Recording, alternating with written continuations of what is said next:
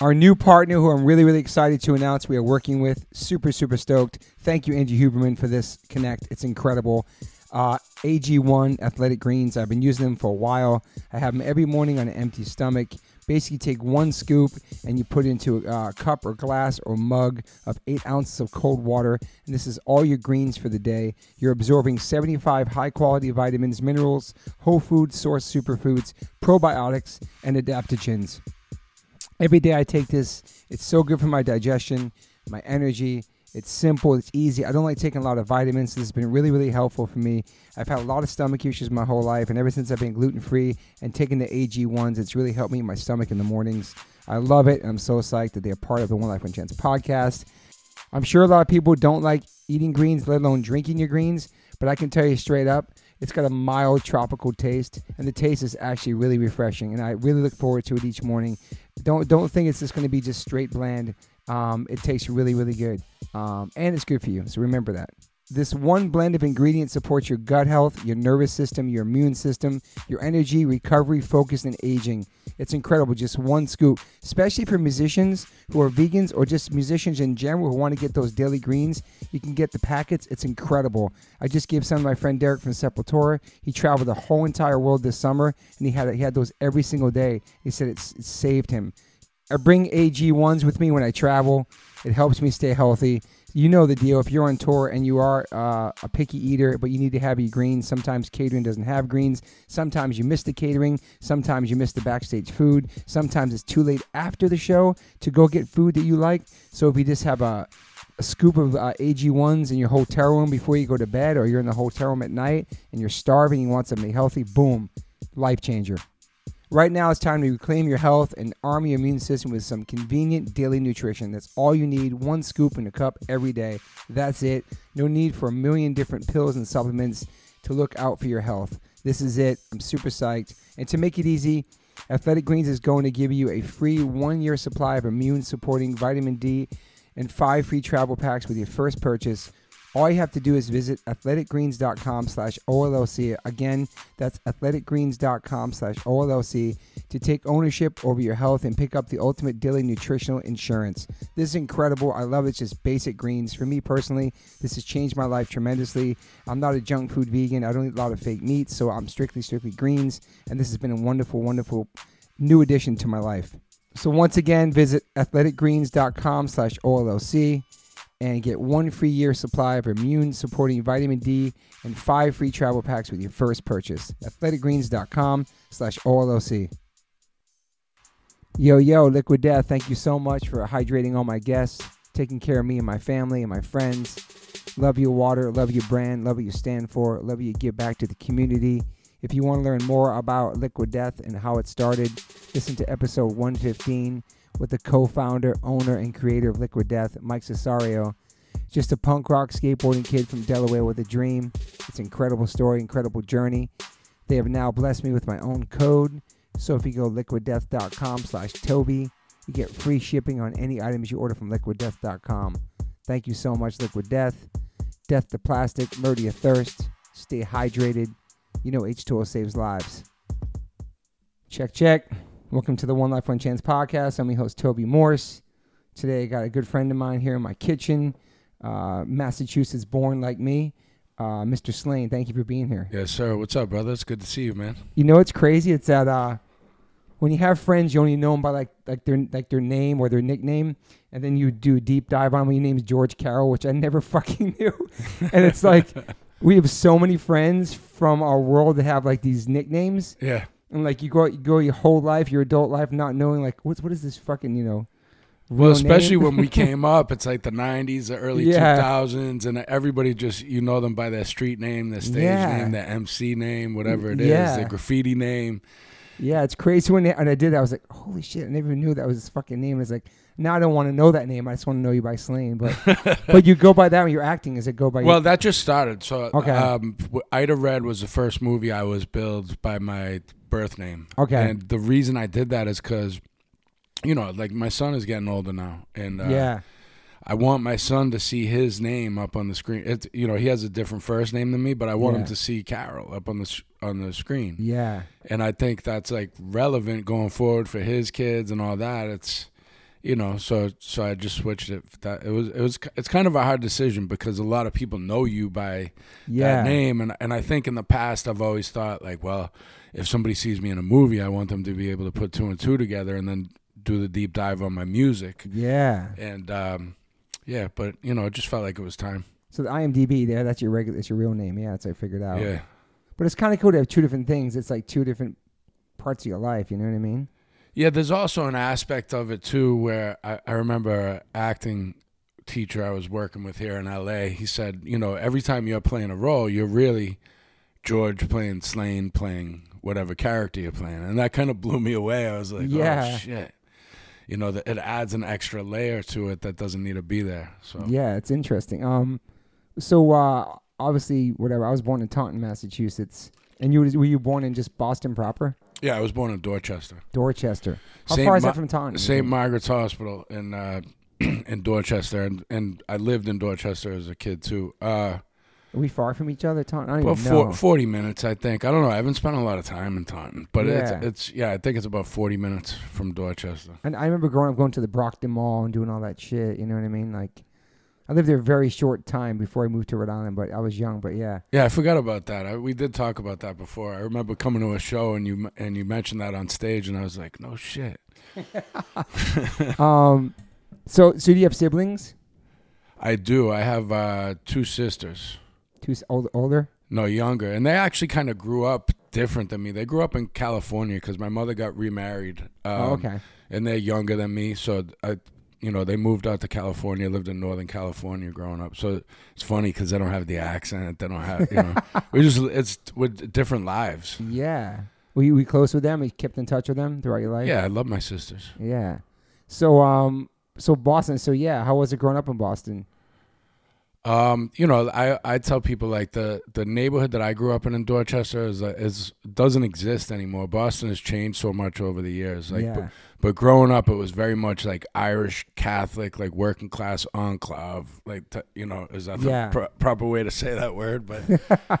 But you know, there was like a family with twelve kids, another one with eight kids. Everybody's Irish. There was like definitely, yeah, definitely a lot of uh, you know good hardworking people. A lot of alcoholism, especially like as I see kids that I didn't that because I I moved out of there as a kid too. I moved around a lot as a kid, and um, when I see kids from my my old neighborhood.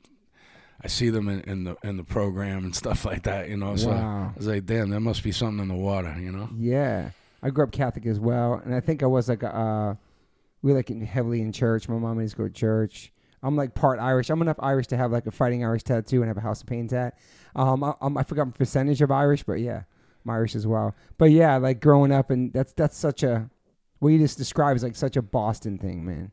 It's just its own. yeah, know. you know what though? Like, but I think you're you're a little bit older than me, but we come from the same generation. I think the world in general back then, and particularly cities, everything was kind of there was there was a different culture to every neighborhood. Yeah, and um, you know, every city particularly but now like you go around the world i think the internet changed things. People dress the same and people mm. talk the same no matter where you go. You're not really segmented in the same way that it used to be. Yeah. Or it used to be like kids would all, there'd be like kids who listen to hip hop kid who, kids who listen to, to heavy metal kids who you know and, yeah. and none of that meshed. Like it, it it's was, all meshed now though right? It's all, i feel like everybody listens to everything. I love that though. Yeah it's cool because I grew up in the same thing like hip hop, hardcore, all that stuff. But like, especially in hardcore, it was very just like only hardcore, only punk. But if you liked other types of music, that wasn't cool. But like, yeah, always hip hop, always like pop, everything. But um, yeah, it's definitely meshed together. I think social media for sure, man. It's had that kind of impact, right? Crazy. Um, I mean, I wasn't introduced to hardcore music until I moved to New York. Mm. And the first hardcore show I went to was um, it was Madball, AF, and uh, Murphy's Law. Wow. That's a C- good one. At CB's. Damn. Was that in the 90s? Yeah.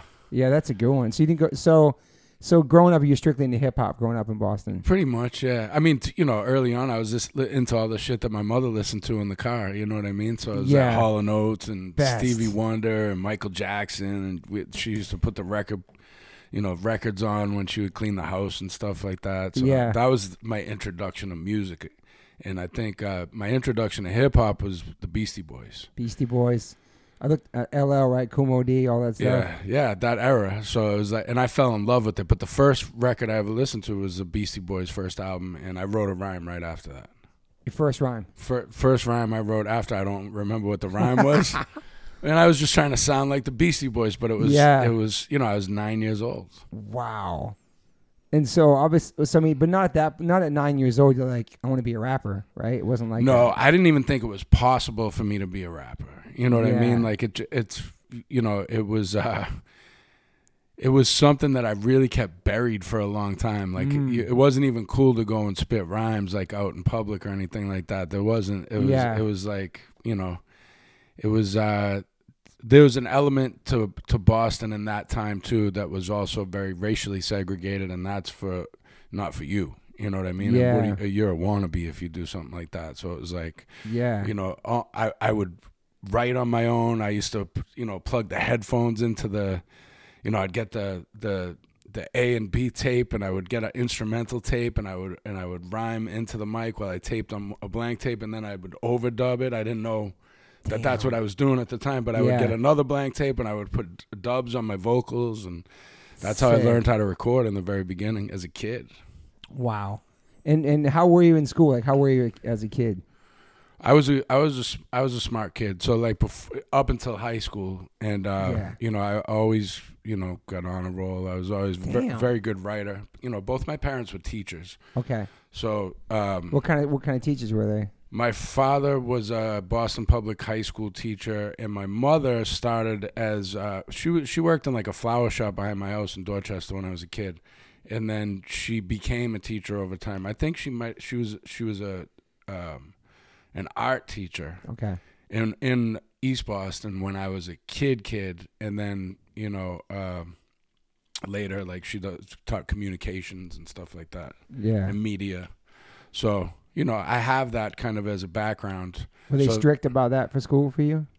Education. Um, in the so before everything fell apart, you know my you know, it's like a, tale of two, two different tales. Like in my early childhood and uh, and then you know the very toxic situation as I as I got to be um, 12, 13 years old. So I'm okay. I'm actually estranged from my dad now.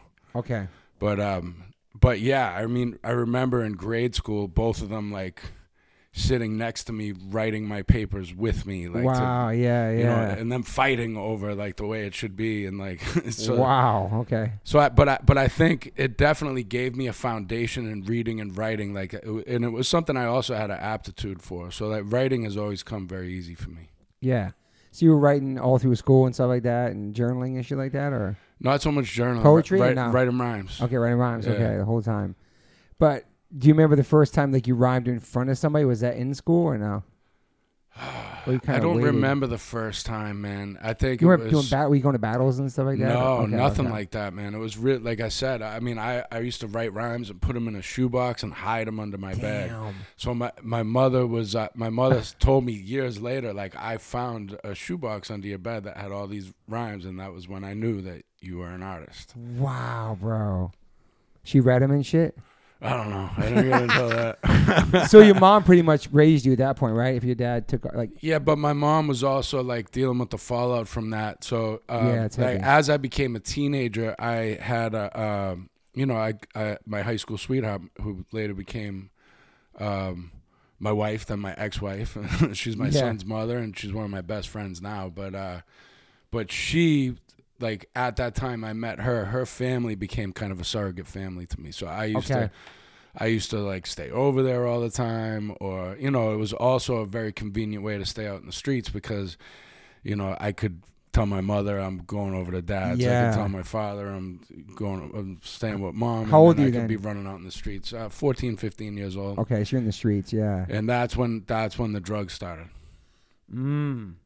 So you hadn't really partied until your parents kind of split and you kind of life changed like that, right? Yeah, I think it was just that age and the culture at that time too. You know, it was uh, it was the time when I mean I think a lot of kids get into drugs at that time, but I you know I had some things like that that probably internally were really fucking with me, course. and uh, you know some, and I had the, a situation where like I kind of could run amok for a little while, and I did.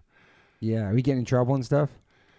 Uh, not so much. I always tell as far as look, I was I was in trouble to the to the extent that I was that I was doing cocaine and smoking angel dust and selling drugs and wow, all that. that young?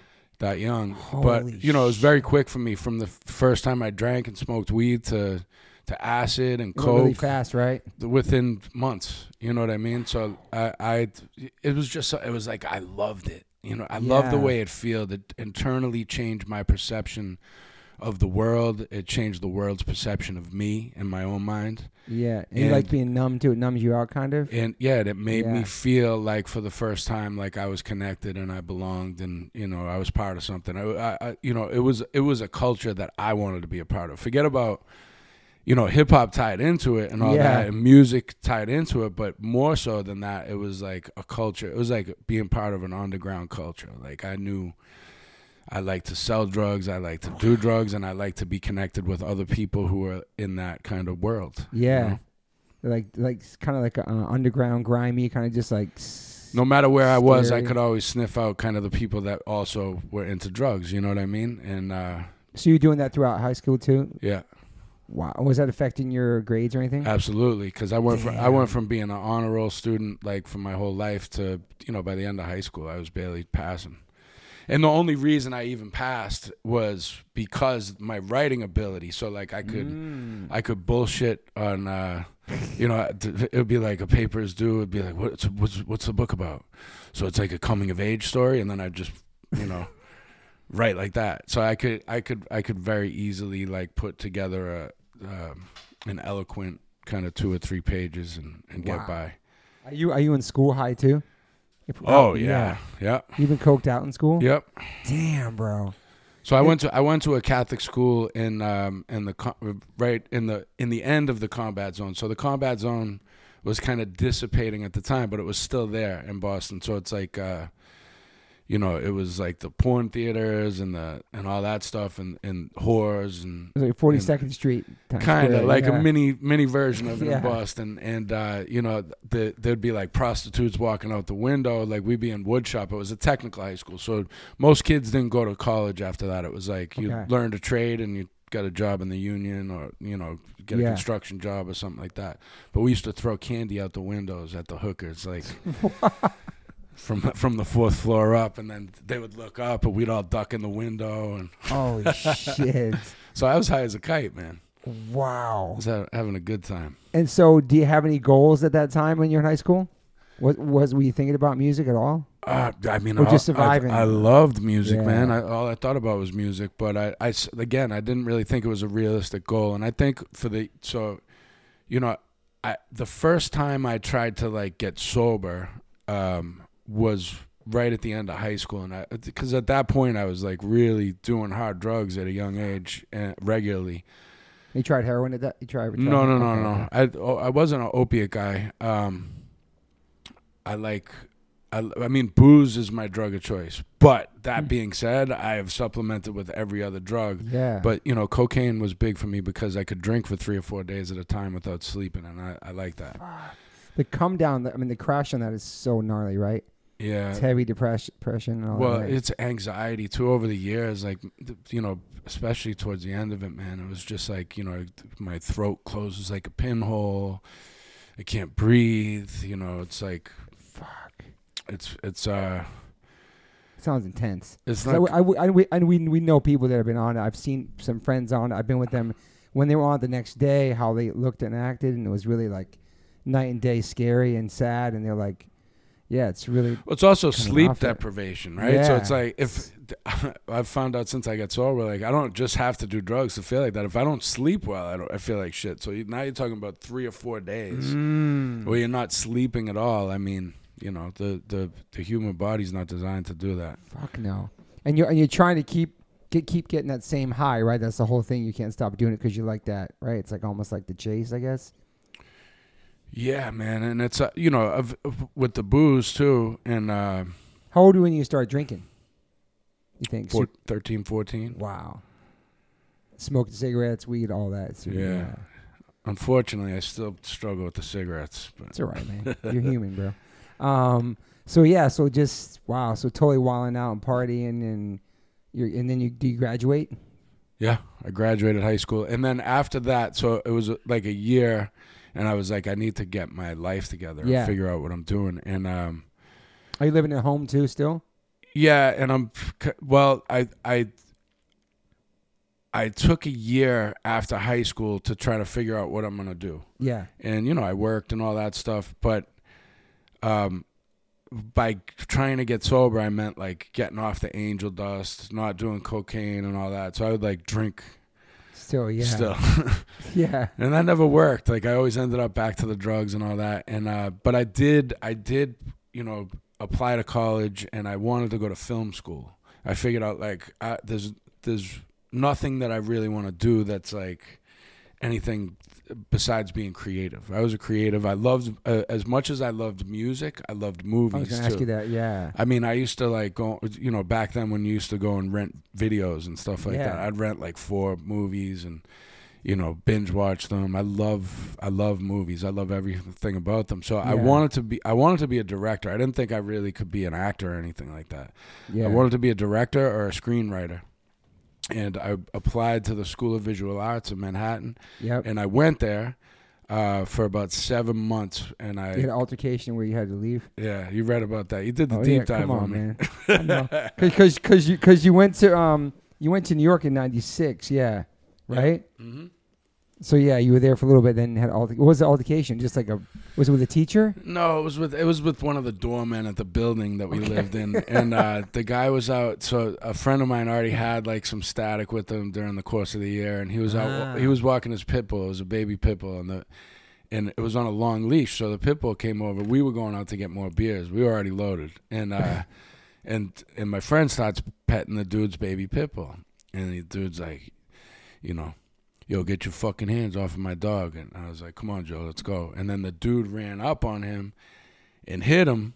What? And then, you know, I Yeah. jumped in and, and we finished him off. So the next day, uh, you know, they had uh, the cops came by. And Whoa. so, so yeah, it was not good. and and and uh, so the dude's in front and his his jaw's all busted and he's got crutches and his ribs are broken and shit. And and the New York City cops, man, it's like it's totally different than anywhere else. Like, yo, do you, I mean, if you hit him first, that you know, they're talking like that. I was like, Wow.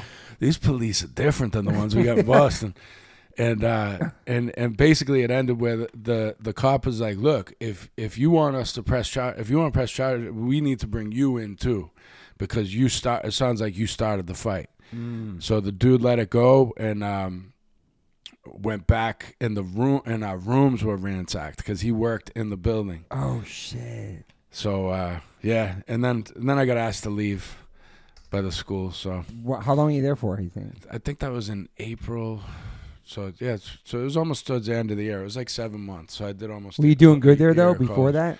I was, you you know, because it was all the whole track was like you know, filmmaking, editing, screenwriting, acting. I took my first, uh, the first time I ever acted was at the school. So it was like the second semester, and um, again, like I didn't really see myself as being an Yeah. actor. Did you like it though? Like, you enjoyed it?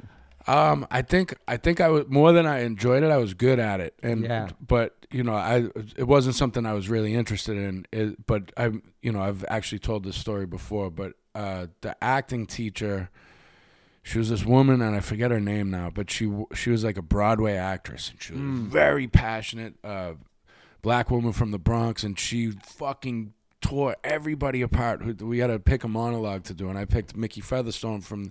I didn't pick something that was in a movie already. I picked it from the Westies, the book The Westies. Mickey Featherstone on the stand, and I was the last one to go in the class, and she tore everybody apart before she got to me. Like, you know, so she's like. Just berating people, and I was like, Damn. "Oh fuck, she's gonna hate my shit." Because I thought some of the people were pretty good Yeah. and uh, you know I did Mickey Featherstone on the s- uh, on the stand, and and she it was silent for a minute, and she goes, "You see, now that's acting." Wow. And I was like, "Oh shit, I guess I did Damn. good." but I never picked it up again. I, I I left school, and at that point, I was going to uh, I, with my friend who we got in the fight together. Uh, he he put he signed me up for an open mic because now I'm rapping, right? Okay. So so I'm in New York and I'm like, you know, it was a whole different world when I got there, man. Yeah. Like, it was it was cool to do that shit, and there was ciphers and all that shit. And Like I have Guru coming from Boston. yeah, That's he awesome. did. One of my heroes. One of my heroes. And and uh so I was rhyming with Joe and recording stuff in his dorm room and and uh and he signed me up for cipher. Now I had been writing rhymes for nine years. And this is Yeah. the first time I ever went on stage. It was at the Nuyorican Poets Cafe Okay. in, in LES. And uh I was nervous as fuck. I would have never even signed up myself, but he signed me up and they called me up and I was like How old are you then? Like, tw- like 20? 18. 18, okay. Damn. And that was the first time I ever went on stage and I rocked it. That was good. So yeah. and that was the beginning. And after that, I just forgot about movies and acting, Wow. and ri- screenwriting, and all that. And and uh, you know, I was also very heavily into drugs. Now that I'm in New York, now it was like everything is open all the Yeah. time, and and uh, you know, and I was and, and and from then on, I was completely focused on making it as an MC. And, and is this? Did you have your name Slaine? Because I know that uh, Kaves and Lords of Brooklyn. Kaves gave that. it to yeah, me. like nah, Irish- everybody, everybody called me John Doe. So Okay. from that era, sometimes I see people from New York still. They'll be like, "Yo, John Doe, It's what's kind, of, up?" it's kind of a hard name though, man. John Doe. But there were a few people. The reason it changed is because I think Busta Rhymes signed somebody named John Doe. There was a John Doe on Diamond D's album all Ooh. around that time. So there was like a few different John Does. Mm. And Kaves, I had, I had. Uh, this is a few years down the line, but I had started recording in the Lords of Brooklyn studio. And uh, I came in one day, and Kaves had this design all drawn, drawn up. He goes, "This is your new name." I was like, "What's that?" He's like, "It's an Irish superhero, Slaine."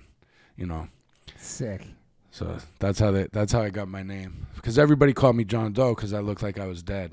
Mm. Because I was Damn. high all the time. Well, shout out to Lords of Brooklyn, man. Lords of Brooklyn, man. Shout out to Kaves Dude. So and so ADM. so you're you're just grinding up until the, or the next thing, but the movie. But you're making music. Is the first music you make? Is it the one? Is it um, uh, not special teams? Because your solo will be after that, right? So special teams. Yeah, no, there's a ton of stuff in between that. So, So when I'm in New York, stuff, I'm dude. going out to. I'm going out. You know that.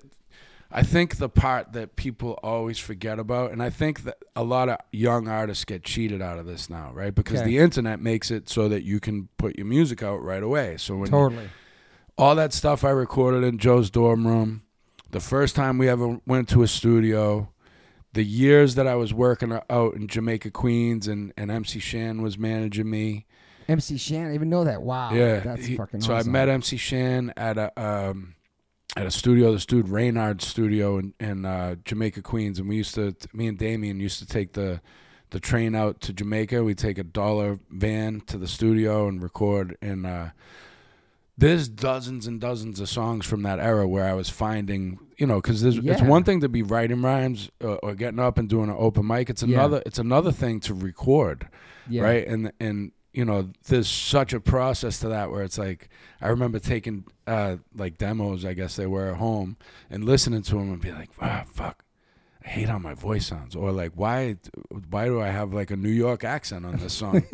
You know what i'm saying? Or Yeah. you know just finding your own voice. Like it took me years to do that. Like so Mm. Before I ever put out the first thing that ever that I ever put out put out was the White Man is a Devil Volume One. That was a Yeah. mixtape that I did, and that was ten years into my recording process. Wow. If I had put out any of the other stuff, man, like, ugh. That's a great point to make, though. How much time you put in, into the craft and like your sound and your style, uh, right? and that and that's so. There's ten years of writing before I ever recorded anything. Then ten years of recording anything before I ever released anything. So that's like twenty years in the books before I ever put anything out. Yeah, that's yeah, yeah. That, that that's the fir- that's the mixtape first, right? Yeah. Yeah, and then um, but the was the World with No Skis your first actual official album? World with No Skies. World with No Um, Skies. I don't know why I said skis. Sorry. Yeah, sorry. and that came out like kind of that was after La Coka had already got After together Coka, and all that. So that was already way down the line. I had put out a couple mixtapes before that. Yeah. I had like you know a whole a whole lifetime of music before that solo album got released. yeah, but the, the Coka project. I mean, that was fucking Massive. it Massive. was massive, bro. It was the brand you could trust. Like that, that was just I loved all those songs, the record, everything you guys came out with, and then like it wasn't Everlast at first, and then he came in later. I remember that, right?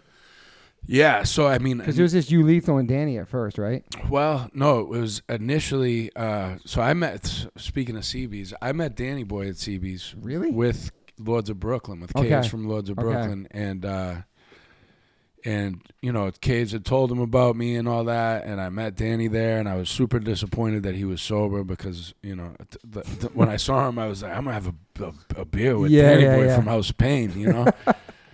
And he was sober. I was bummed out about that. And then it was years. It was a few years after that where I linked up with Danny Boy, and um, Bill was in there. That's right. Bill. yeah, Ill Bill came, but in the very beginning of La Coka, it was I came out and I was crashing on Danny's couch. Danny was not sober at th- that point, and um, I remember that. yeah, I crashed on Danny's couch. He got me a production deal with DJ Lethal, and I started recording with Lethal, and Lethal had two other guys signed at the time. There was this kid named Optimus, and there was a kid, the a Lefty, who Oh yeah, ended up- Lefty. Yeah, yeah, yeah. Big, Left Yeah, yeah. and he had us all signed to kind of solo deals but i think like he ended up just putting us all together because it was easier and you That's know right. Big Left wasn't there, right? That's right. yeah so we had a group called i think it was called the knockouts or something like that the knockout kings or whatever it was and uh we recorded like a 19 song demo tape and 19 song demo. yeah in a week so i came out to la for a week and uh and and uh we had a we had a blast man i don't think i slept that whole week Wow. and um, but that was actually the beginning of what La Coka was because Mm. you know I'm coked out of my head. Danny Boy calls over to the studio and he's asking Lefty, "Hey, how's it going over there?" And Lefty's like, oh, "It's going great. We got a regular La Cosa Nostra over here." And he's like, "Yeah, if you guys don't chill out, they're gonna start calling you La Coka Nostra." wow. And that was Fuck. that was how the the name of the group was born. Because then Danny started drawing up logos and all that. MySpace had just taken the Yeah. world by storm, right? So everybody had like the best top eight friends and like a song on their MySpace page. And Danny Boy made a La Coka Nostra MySpace page, and he just put a bunch of logos on it and some of the demos that we had started to record. Gotcha. And it was after that I He's so good at marketing and artwork, by the way. Shout out to Danny Boy, man. Did the House of Pain logo. Like, his shit is vision. It's Yeah. Fucking awesome, man. Yeah, that's my brother. I love Danny. Um, so Danny kind of put all that stuff together and started. He, I mean, that was really built on on Danny's branding more than anything. We didn't have.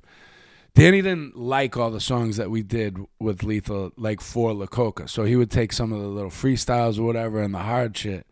And when I came back to LA a little later, that's when um, that's when kind of Bill came into the fold and Everlast and uh, the kid Optimus was doing like some different stuff. He was more of like a singer, pop type Mm. type of dude.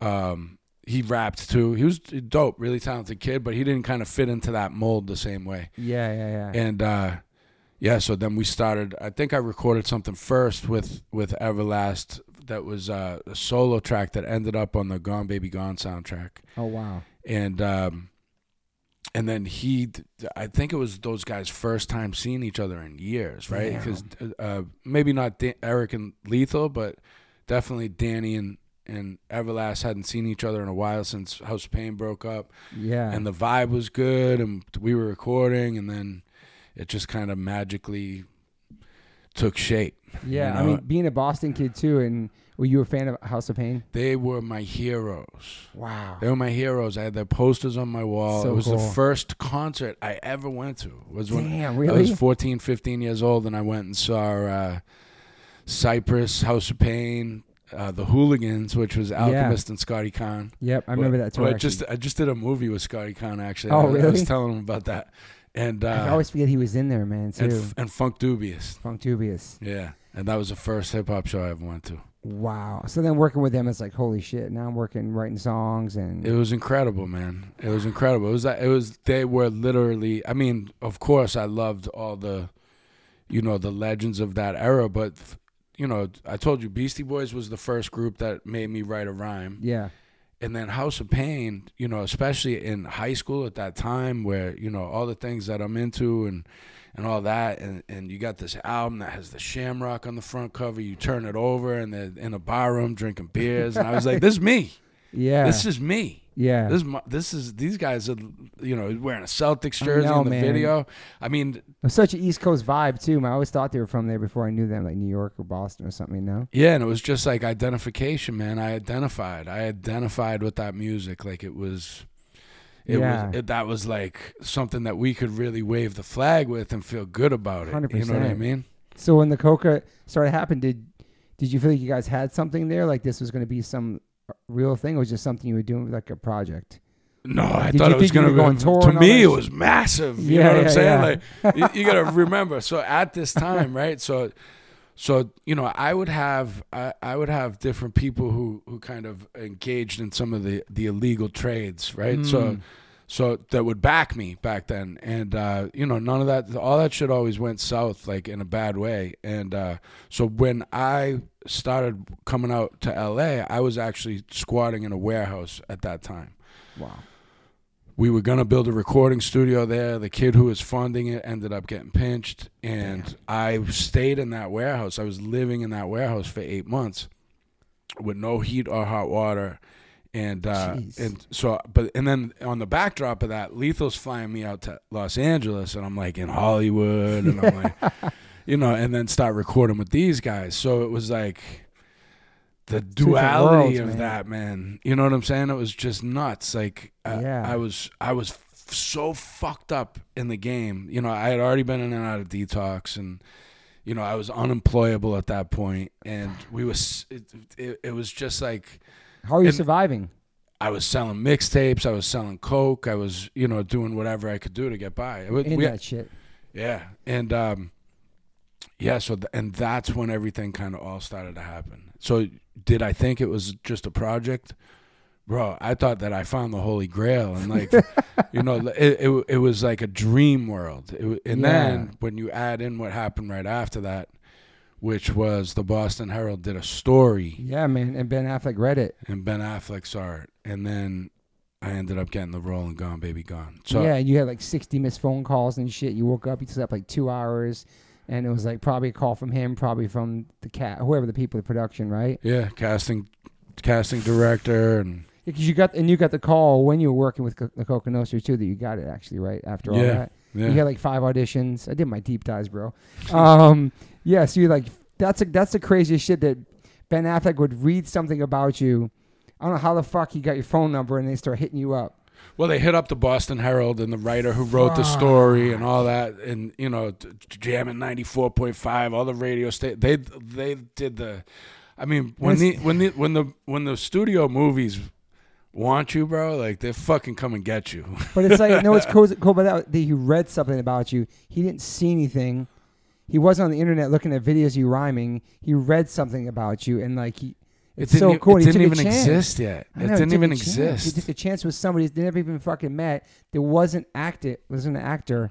It's so cool, man. But that was that movie, though. That was yeah, he um, fucking killed it, dude. Yeah, Gone was- Baby Gone. He cast. Excuse me. Yeah, he cast so many people in that movie that were just authentic Boston people, and he was try- he was going for that. Like he wanted to get a movie that accurately depicted Boston as the backdrop for this story that this Dennis Lehane book, and Yeah. he nailed it, man. It wasn't just me. There's plenty of other other people he took off the street and that that were fucking amazing in that movie, yeah. and uh, it, But still, like where you were, like you're like oh, squatting in a warehouse. You're going back and forth to L.A. You're like on the verge of anything. uh, You know, what I mean, you could have just totally crashed. Who knows? You know what I'm saying? Like there was nothing guaranteed for you at that moment. Nothing. Do you know what I'm And- saying? It was just. But that's I. But I believed that it was all gonna happen. Mm. before before it happened i believed like that that, that i put all, pushed all my chips into it because i thought that it was to happen yeah. and i remember sitting in lethal's car and that lethal had like a, a dope like silver bands and I'm you know sure. this is a, this is all foreign shit to me right so yeah.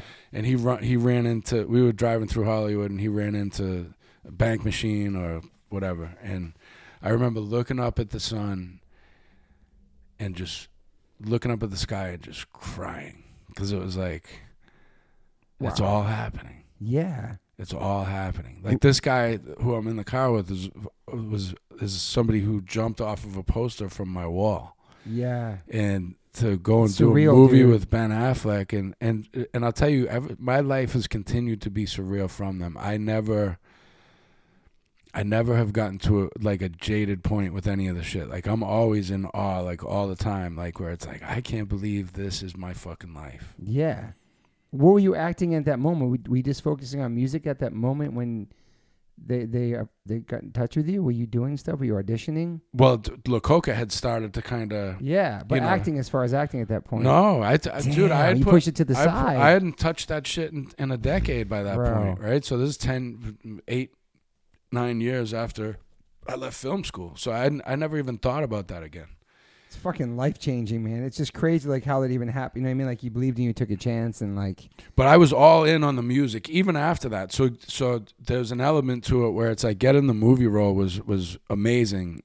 It was spectacular, but I was so much more nervous like being in the studio with like when B-Real walked in the first time to do Fuck Tony Montana when we mm-hmm. were recording that song. I remember being like, Holy shit. yeah, Holy shit. Like I did a song with DJ Premier before that was special teams and that was like that's huge too. you know like really having to mentally get yourself together because like i said these are the guys who are all like i had Gang Starr records and posters on Yeah. my wall and house of pain and yeah, man. cypress hill i had the cypress hill blacklight posters and all that so this was like my my childhood my teenage like bedroom wall coming to life Yeah. like in front of my eyes so when i got on the movie set man it was like it was cool but it wasn't that yeah, you know what I mean? Yeah. Because rappers were superheroes to me. hmm Superheroes to me. It wasn't like you know what I mean? Like uh, Yeah, like Superman, Batman, and Spider Man just came,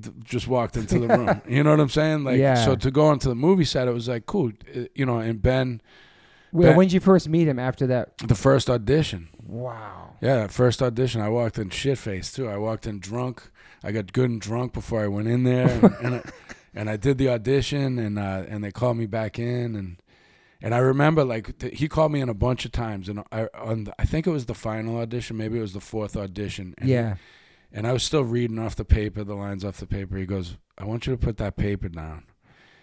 He goes, "Forget about the lines." He goes, "You know what happens in the story, right? So think about it like you're telling a story, but Mm. you're the one in the story." yeah. He goes, "Cause I I know you can do it, but the you know some of the people that are making this movie they're a little nervous because you you uh you know you've never acted before. Yeah. So show let's see what you can do without the paper." And uh and I've been doing that ever since, really. Really. Yeah, like instead, and and I understood what he wanted. He's like, I want you to be, you know, like you know this guy, you know these Yeah. people, like you are these people. Like, just bring that into the And so you Into killed it without the screen. paper. Yeah, right there. And and then when I started to figure out what it was, it was like, oh man, like you know, that became like very simple to me. And and granted, like for the first two movies I did, it was right in my wheelhouse. Like you Yeah, know, it's dude. like I could just if if it wasn't something I did, it was something somebody I know did, and Yeah. it's, you know, I could really kind of not think about too much external stuff and just be in the scene. And uh, it was a great education in that stuff. Yeah, and that movie like that movie grossed like fucking I don't know, thirty four million or something according to the interwebs. Th- thirty four million. It was a pretty big movie, man.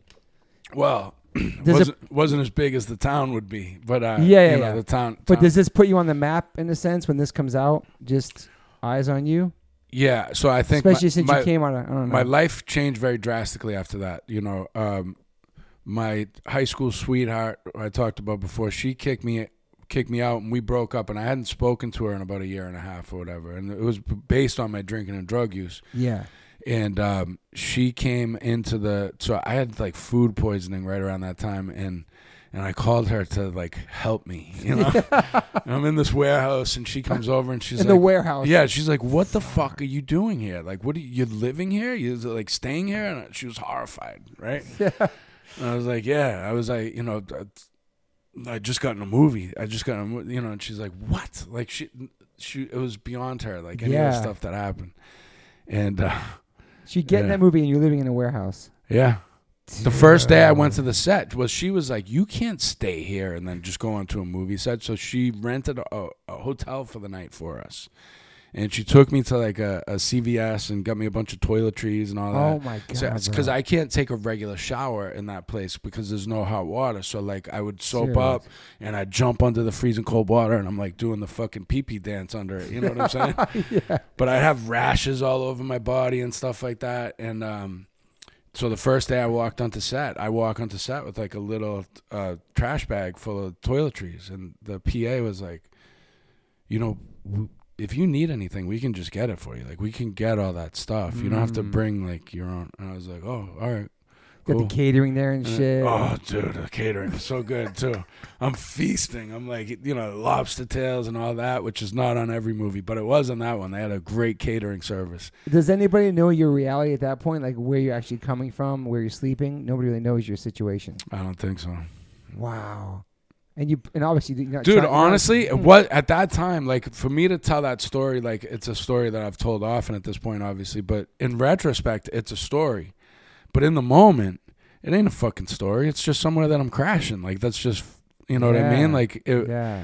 It was more like you know like it, it all started off with good intentions. We were building a recording studio in that spot. It had like framework done. In fact my mattress that i had tucked in the corner i used to climb up a ladder on the f- framework and go to the mattress in the back because it was out of sight. So if somebody came in like i wasn't paying to be there or anything. So i was like Mm. in the back corner of the thing. If anybody seen me i could suss it out like from a Yeah. bird's eye view it was it was it wasn't like an odd thing to me at that point. Oddly Yeah. enough, you know what I mean. It was just like I'm just doing what I got to do to get by right now, and I have this big thing that's about to happen, and I just got to hold on. Yeah. You know what I mean? Like before getting the movie, like I got this thing that I'm, I got a fucking pre-production deal with DJ Lethal. Like my man. my shit is dope. You know what I'm saying? Mhm. Like that's where my mentality was was like it's only a matter of time. My shit is dope. I'm one of the best dudes there is at this shit. I'm gonna make it. Like that's where my fucking head was. Yeah, I love that, dude. So you got the coke, and now you're in this movie. Yeah, you signed with Lethal, and then now you're fucking doing a movie with Ben Affleck. And then and then La Coka starts to really take off too. You know now I don't know if you remember That's that Coke was the first single, right? uh, I think it was That's Coke. it might have been. Yeah. There's also a remix. No, no, no. Dogg, Fuck too. Tony Montana Tony was the first one that we dropped on MySpace, and it got a million plays in two days or something like that. And that, wow. that's when I That was shit like, was hard too. Damn. That was the first one. Fuck Tony Montana. yeah. Wow. And then that, well, yeah, that was 2009, I think. Right? No, but that that came out on MySpace. So that album Before came out in 2009. But if you remember, it took a long time for the album to come out. You're right. It did. We were actually doing that shit in 2006. That's when all the hype really started. okay. That's when, if you, I don't know, you were were right because there was a buzz. There were logos. There were T-shirts. Everywhere, before the album. Everywhere. The right. T-shirts. So were you in LA at that time? Yeah, and the hats with the L.A., the Coka. All yeah, and then shit. the New York one. Yeah, the Yeah. Coka with the LA hats with the Coka it on was it. great and the- marketing, man. Didn't you? Dude, whatever, we were crushing it with merch, and everybody was rocking that shit. way like, before the album. way before the album. Some real As a matter of fact, in, in hindsight, I, I know we all probably wish we dropped the album then. We would have fucking sold way more, right? And the album Yeah. still did well, but I mean, we for that in 2006, 2007, it was like in hindsight, like strike while the iron's hot. It was massive, like it was Yeah. so big at that time. Who put the record out? It came out. It ended up coming out on Suburban Noize. Oh, that's right. Okay.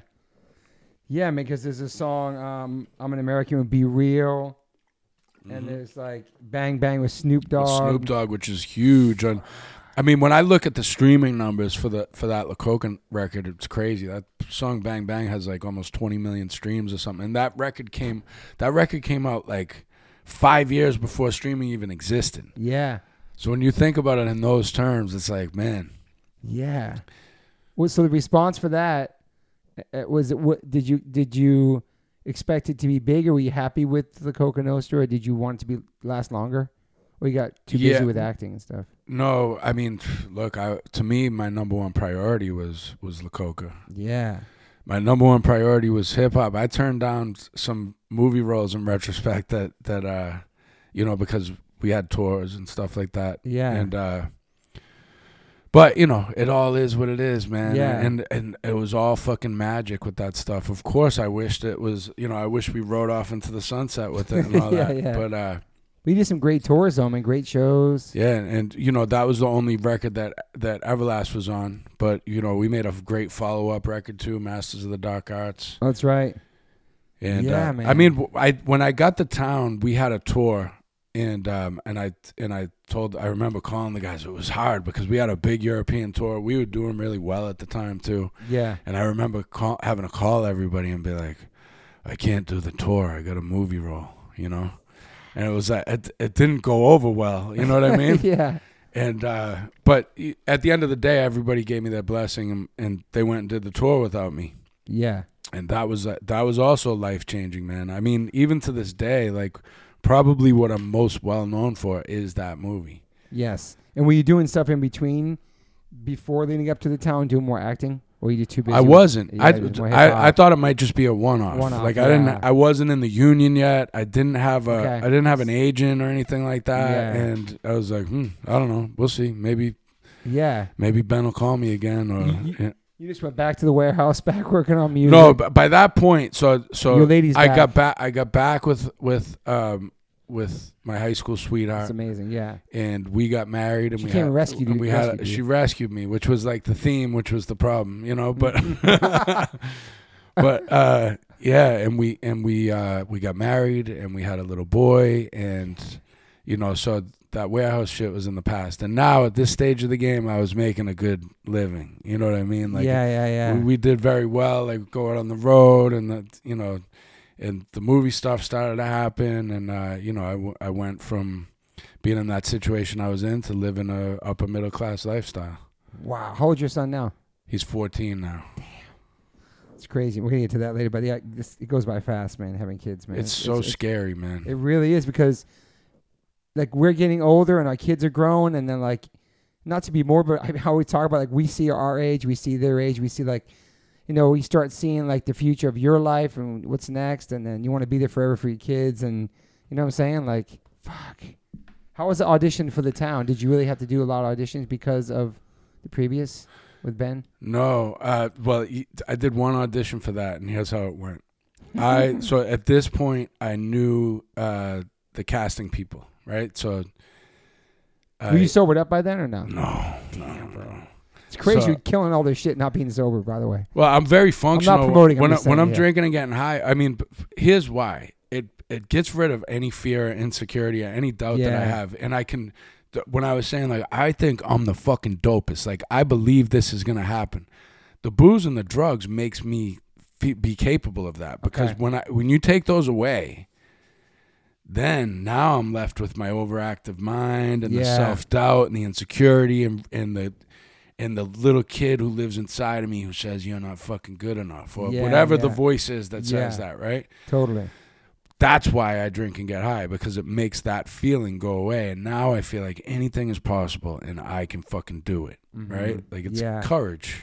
Gi- Yeah. It gave me courage when I needed it at that time. So Confident At- and all that. Yeah. at that time when I went in for that audition, I had been tipped off by somebody in the casting office that that Ben might not think that I'm ro- right to play a Charlestown guy, you know, because I think he viewed me as like a, a, a hip hop artist or whatever. And Charlestown's not that. Charlestown is like like the kids I knew growing up from Charlestown. They listened to like Morrissey, okay. and you know what I'm saying? Like they didn't want anything to do with like black music Okay. that- in in that era. You know what I mean? And uh, I'm not saying it's like that right now. Sometimes Yeah. you say something like that, I'm sure it's people way different. take it out of pocket. But Yeah.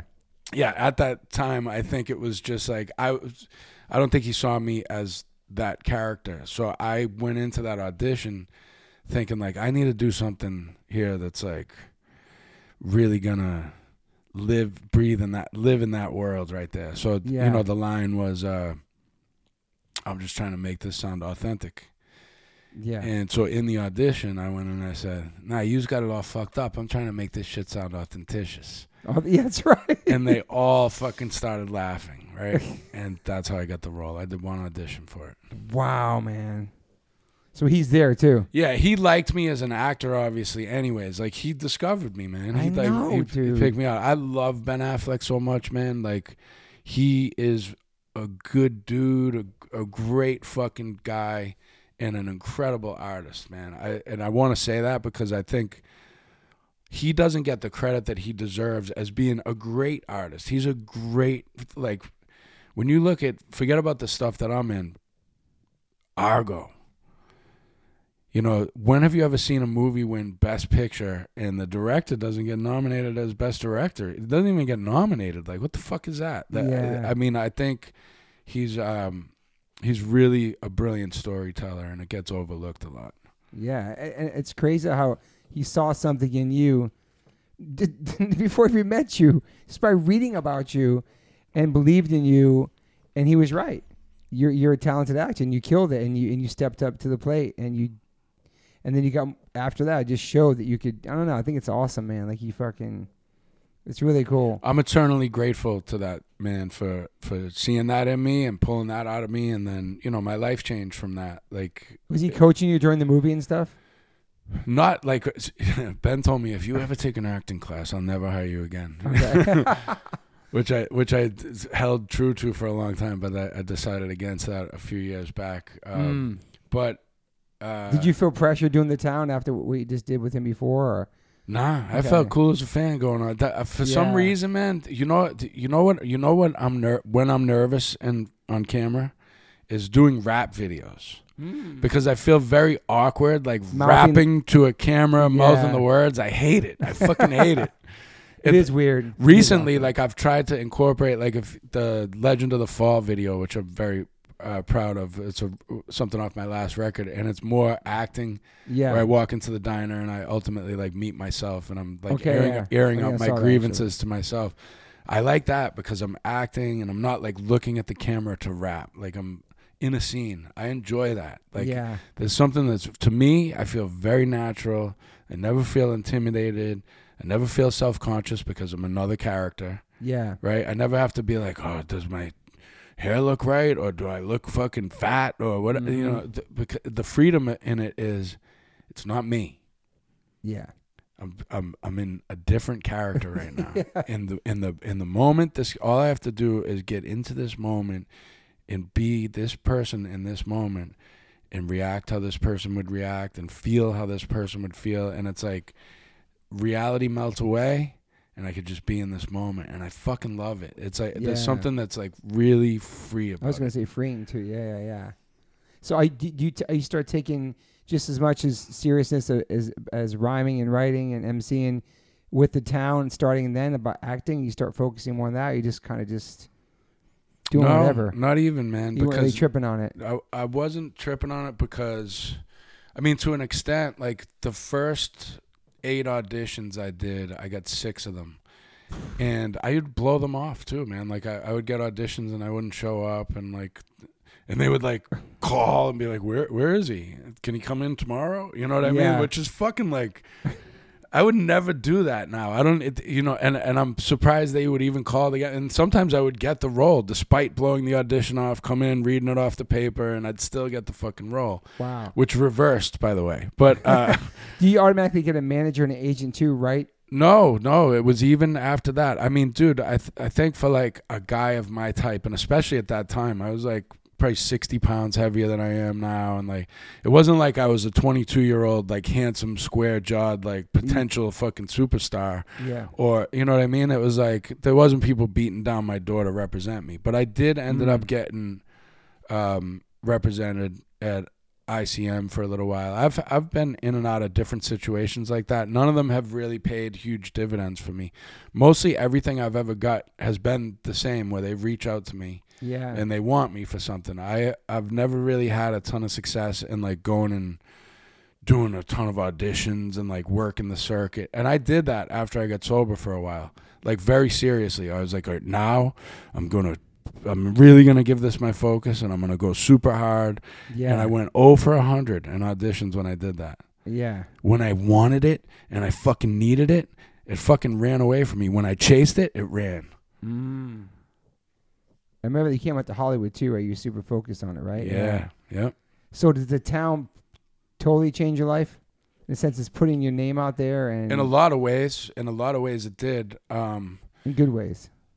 in in a lot of good ways, and it still has a positive effect on my life. I mean, a lot of it. it it's given me uh, between La Coka and particularly the town. I'm not, you know, definitely a, I think I've done like 15 movies now. Yeah. Um, so you know, I I love in general acting, but there's certain things that obviously like give you a, a, a different platform. So I think the town and the Coka really probably gave me like whatever platform I have now, which is still very humble, man. I'm uh, Yeah. you know, it's not like I I really have had like a blue collar career. It's not like I'm a movie star or a huge rap star or whatever. Like I I have a, f- a following that I appreciate Yeah. that I'm eternally grateful for. I've gotten to be part of some very cool fucking things. And I just try to stay in that gratitude, man. Because when I chase it or I think I need like I need this fucking next thing, it's like, no, you don't. You don't need anything. You know I Yeah. mean? You need to be a good father to your son. You need to be a good friend to your friends. That's all you fucking really need, right? Yeah. Like just fucking be a good dude. Like whatever comes, comes. I don't chase the shit anymore. man. Yeah, I love that. We plus you're in a totally different place now, which we'll get to. It's variety and everything in your life. Um, but the town go it's, it's number one at the box office, which is fucking crazy. And there was like a, a ensemble cast award too for that, right?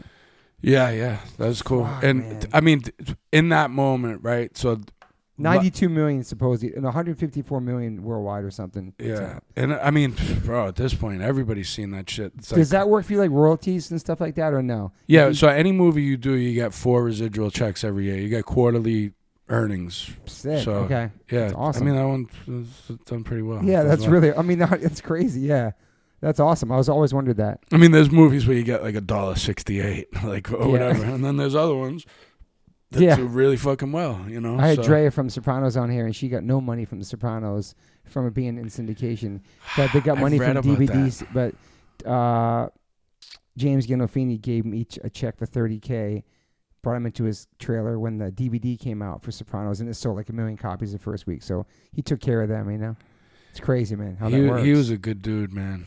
I yeah, you got to work with him. I know. I saw that too. I yeah. didn't get to technically. I didn't get But to he was work in with him. something We were in the same, and then I met him afterwards, and he was just Boom, right there, really, killing him softly. Yeah, Really good dude. Ray Liotta too. Did you get to work with him or see yeah. him? Well, I worked directly with with Liotta, and I, you know, I put his head through a window. Yeah. Kill myself. Yeah. Damn. My wife loves him. me a picture of him in the hallway. She thinks he's so hot. I'm like, Now that that was the first time I was ever starstruck on Okay. a movie set. Cause he came over, he's like, "What are you? What are you fucking rapping? You're a rapper, huh? Let me hear you rap. Go ahead, rap." And I was like, my tongue fucking swelled up in my throat. I couldn't even speak, dude. I was like, Wow. "Fucking Ray Liotta." you know? yeah. Is he is he like intense in real life and shit? Yeah, he's like he's like a, you know, rest in peace to Ray Liotta Yeah, and, man. and James Gandolfini. Really, I know, uh, dude. So without working Ray Liotta, that the- was like, the- and the other thing is Gandolfini is my hero. Like especially in the acting stuff, man. I love James Gandolfini. He's like and, and Liotta too. So like those guys are hero. to Talk about superheroes. Those were superheroes to me. Yeah. You know, How about Gandolfini's first movie, True Romance, dude? Oh my god, bro. I love True Romance. Yo, that scene, like that's like his first pretty much role, I think, with Patricia Arquette. It was incredible. I think that's why I like him so much too, because his career prior to The Sopranos looked a lot like mine. Mm. You know what I mean? It's uh, you know, he he makes the most of these these uh the, he has principal roles, but they're smaller roles. They're roles that highlight the other roles and and yeah.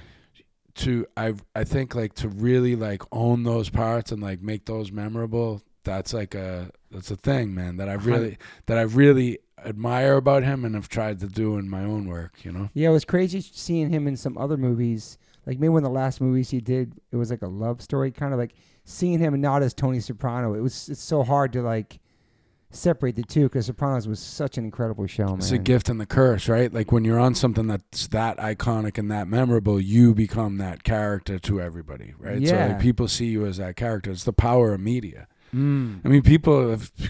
So after the town came out, it changed my life in this way. Like La, La Coka was popping, Yeah, and being a, a a white kid, a white Irish kid from Boston, in a group with House of Pain, and in these iconic Boston movies. like, yeah, life got uncomfortable and weird for a little while there. You know what I mean? At home, and I wasn't used to that because Boston. Uh, there's an element where you know I moved around to all these different neighborhoods, and and I always kind of felt like an outsider, even though I wasn't technically. I think a lot of that was my my alcoholism and Yeah. addiction, my mind that told me paranoia about it, maybe right? and but if but I've but I now felt like different then because people would stop and people would come up to me shit, right? or people would want to fight me or people would, you know whatever but it was like it became very surreal for a moment there you know and i was like i don't like this i don't like the i don't like to be singled out or pointed at or you know the Yeah. that, that wasn't really that was my first taste of fame i guess Yeah, yeah, yeah. And do you move out where you live into a different spot, neighborhood? And well, stuff? that's when I was really coming back and forth to LA a lot Mhm. more, and and uh, you know I was going through a divorce, and um, I was really kind of spiraling into my addiction at that time too. It's crazy. Even with both those movies and the music and everything, like it, it shows you the power of addiction, the power of all that stuff. You know what I'm saying? It doesn't matter if you're having all this success, you got a lady, you got a kid, like that stuff is like, it's in you. You know what I'm saying? Like it's really. Yeah, I mean, I was I was a, a drug addict and an alcoholic who was in and out of detox before any of that happened. So that is not going to make it any better because you're taking that same kid and now giving him, you know, They the- got money too. You got the means to drink and get high however you want to, and you know, I, I could justify it. Like I'm fucking successful. I'm not like my friends that are dying and going to jail. That's and you're not- still getting roles, and you still make your music. It's not. It's like it's not affecting my life because I'm still working. Right? That's well, that was the I'm illusion. invincible. That, yeah, that's what it felt like. Fuck. So so you so now you're back into the music after that the, after the town comes out right? Just back in the, the Coka and everything, right? Yeah, and um, you know that But was you did other movies too. The Cape, The Body Approved, Bad Blood movie, two movies with Grillo, Little Dixie, and Wheelman. We love Grillo, man. yeah. I saw you love with him the other I saw him night. the other night. I know. yeah. I saw that. I love that, dude. Well, the reality of it, man, is um, Like, we're sorry to cut you, off, but after that, is it people start hitting up for roles? Is it? But you're saying no because also then, like you said, you're like the white Irish kid in both these movies from Boston. You're in a hip hop group, like kind of stereotyped as this one kind of character. Yeah, and I and I think on killing them softly, I was re- I was going through a divorce. I went down there. I was good in that movie, and um, and uh, I think after that though, like it became difficult because I think I inadvertent what I didn't know because nobody tells you is that I may have burned some things to the ground with the way that I acted. Um, not on set. I was never I was never a problem for anybody on set or anything like that. But I think my reputation started to speak for itself with the drinking, with the drug use, with the, you know, some of that stuff. And I think uh, it took me a long time after that, like to really be sought after for anything. It seems like it's coming around this year, oddly enough. But uh, Did So- you not realize at that moment because you're you're in it, right? You're still partying, doing that. You're not thinking it has any effect on you, but it really was. I mean, like I, reputation. Yeah, I wasn't thinking about it from that aspect, nor did I give a fuck. I actually thought that it was more. Uh, I thought I needed that shit to be able to do anything, to be creative. confidence, all that shit. I needed it. Like I didn't even know how to fucking tie my sneakers sober. It's funny. I re- I remember talking to your wife at a at a show, and I was in a bad way, and I don't remember all the details of the conversation, but I remember being really like in a deep depression, talking to her about how I can't get off of drugs and alcohol. I remember. I, I- Wow. I, just remember that when I saw her walk by in the oh hallway. by shit! But, but yeah, Damn. man. So I mean, I uh, I never thought it wasn't a problem. I knew I had a problem, but I didn't know how to live without it. Yeah, it's heavy, man. That's like uh, real life shit. Even especially having a child too, and, and still trying to maintain and be responsible. You know what I'm saying? Be be a, a dad and and balance your career too. You're doing it, doing it all. Yeah, and feeling like uh, it it was uh, yeah, yeah. was a lot, man. Are you going to rehab too? Do you go to rehab again after the town or after that stuff? I never technically went to or rehab. like hit right? rock Like, bottom or something? Yeah, that, that yeah. So so I was sober for the longest I'd ever been when I was shooting the town, seventy seven days. That was the Okay. longest I'd ever been sober for. I knew it was like a massive opportunity. I couldn't fuck it up. And uh, but at, right at the end of that, I relapsed and uh, went on another run, and then you know I I got divorced and. Then I was really drinking and getting high with a vengeance because now I could fucking do what I want to do without hearing her Mm-hmm. you know, barking at me or whatever, because that had gotten, you know, Meanwhile, in- she had your back the whole time. It seems like. dude, I, it's one of my biggest, it's one of my biggest, uh, it's, I can't say it's a regret now because I, um, because I believe that everything happened the way it was supposed to happen, Yeah. and, and I needed it to happen. I wouldn't have got sober if it wasn't for the events that happened after that. And uh, and I'm super like you know it's it's like a real to me it's like a, a I uh, have like such a sense of love for her and happiness that she has been able to remarry and have other children. Oh, she has. Okay. Yeah, and Okay. like you know, her kids call me Uncle George, and like you know, Awesome, we're man. we're friends, and her husband's a great guy. He's a great stepdad to my son. Like to be able to experience that and be grateful for that is like to me that's like really the the biggest kind of uh, landmark in my recovery is that I'm capable of that. Because I was not capable of that kind of gratitude or that kind of um I don't know what the word is that I, I maybe that kind of selflessness. You know what I mean? Like because I was selfish and I was egoic and I was fucking angry and uh, you know I was like a little kid in a grown man's body. Yeah. I wasn't capable of some of the things that that I am now you know? Yeah, like this emotion and feelings and talking about shit and communication, right, and all that, right? Because you keep it all up inside, and you're kind of running from yourself in a way too, right? They're also at the same time getting getting uh, in front of yourself, right? Kind of blocking your whole shit, right? yeah I mean I think like Getting in the way of yourself. I the guess, the the understanding that like all of this shit is meant you know th- the experience of life the pain the trials and tribulations the love the great times the the amazing shit. I mean it's all part of the same fucking thing. You can't have one without the other. It's all meant to be. It's all part of the fucking story. We need it all. Yeah. you know? How, how long are you sober now for? i'm coming up on nine years in march. Holy shit, that's incredible, man. Because I remember running into you a bunch of times throughout the years, sober, not sober, working out, trimmed down, working on movies, all the, you know what I'm saying, the different versions of you, you know what I mean? Like, but you, but you, but it wasn't like you, you, you weren't giving up on yourself. You kept trying to, you know what I'm saying, make it, make a change for yourself. You know, yeah it's that's the incredible, man. Nine years, bro. Holy it's the, shit. it's the struggle, it's the battle, and and you know the the and I'm not perfect. You know what I'm No- saying? like nobody's the- I struggle with a lot of fucking things still. you know, I make mistakes, and now I, now I don't have booze and drugs to blame them on. And uh, yeah. but you know I I show up, man. I show up and I give my best effort with everything. and then even writing lyrics sober or reading script sober and shit like that because you never, because you never did that. You know what I'm saying? Yeah, That's a whole new version of you. I mean, the journey with acting, man. I feel like you know, right now I'm kind of at like a second shot with this because, uh, you know, I uh, I've been acting like semi consistently over the years. Yeah. But, but I, I'm uh, I got four movies in the last six months, and like getting to do some really cool things and work with some cool people, and got some projects I'm looking forward to working on in the future, and Awesome, man. so I mean that's. But I had to let go of it for it to come back. Yeah, yeah.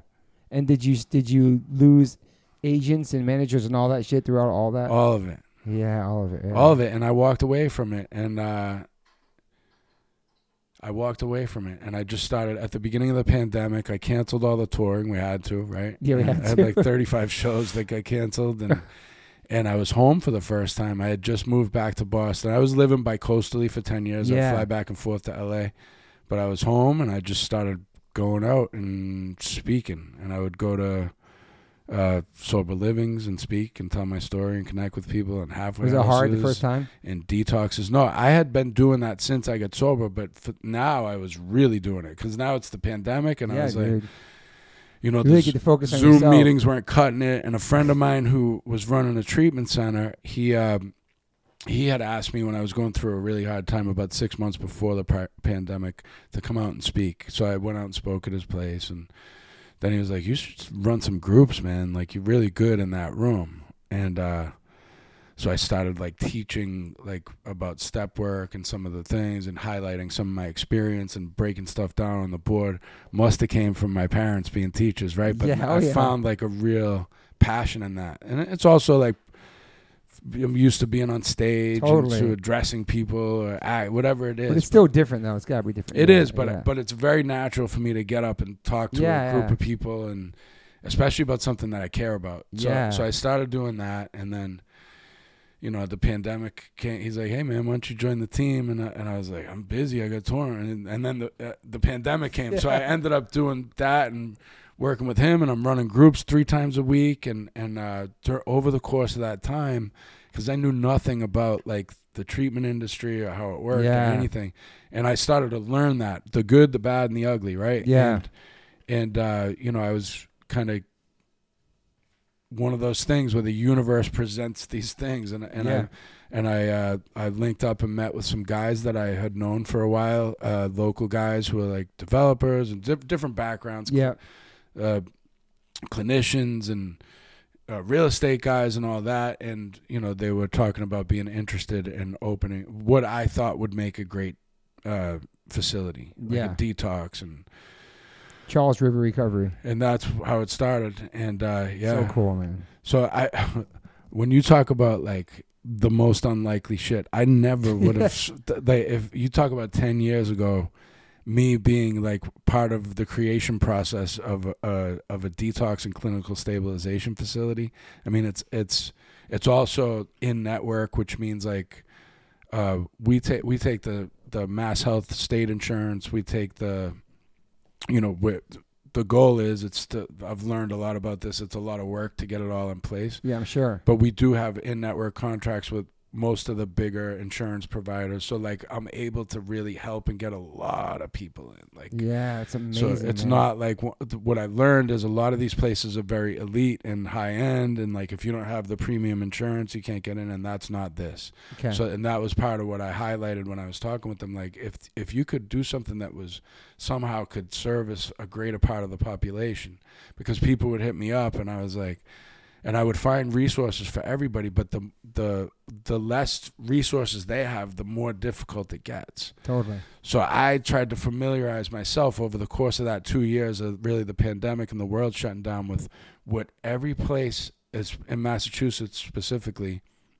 Although I got a, a network that extends across the country now, but to look into like what each place fucking takes, what each what so that anybody who reaches out to me for help Yeah. that I can find a resource that's going to suit their situation, whether they have no insurance, whether Yeah, they have state that, insurance, whatever it is. Everybody. I need to be equipped with with the knowledge and the tools to be able to find a place for anybody who reaches out to me. Yeah, I love that. And that started because like just doing my own recovery thing. I'd be like, hey, if you need if if if you need help, like when I was one year sober, reach out to me and I'll point you in the right direction. And then people started hitting me up, and I was like, you and shit, yeah. Oh fuck! What do you do with somebody who has like a primary mental health disorder, or what do you do with somebody who's it's a lot. this or that? And then I and I'm calling people.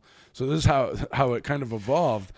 Calling people, realizing I don't know what the fuck I'm doing. Like, how the fuck can I help this guy? Like I said, I said I could help somebody, but how do I do it? yeah. It's like, well, dude, you fucking said you could help someone, so figure it out and find out and learn and meet these fucking people who get these resources and these funds that give scholarships to people and these sober livings that take people in these situations Yeah. and this, that, and the third. And then, to, so now coming up on nine years, it's like, I got that together now and have a team and all that stuff in place, man. So that's like, beautiful, man.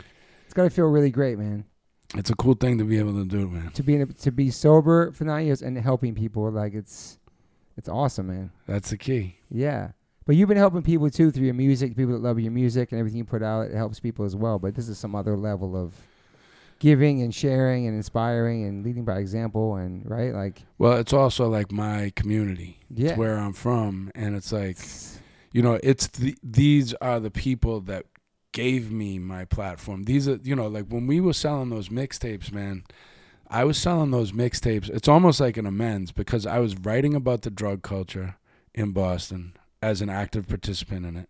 mm, The first 50 CDs that I printed up, we gave them. We gave a stack to to a bunch of different drug dealers, and if you sold, if you wanted a 40 bag of coke, you it was fifty dollars, and you had to take the CD.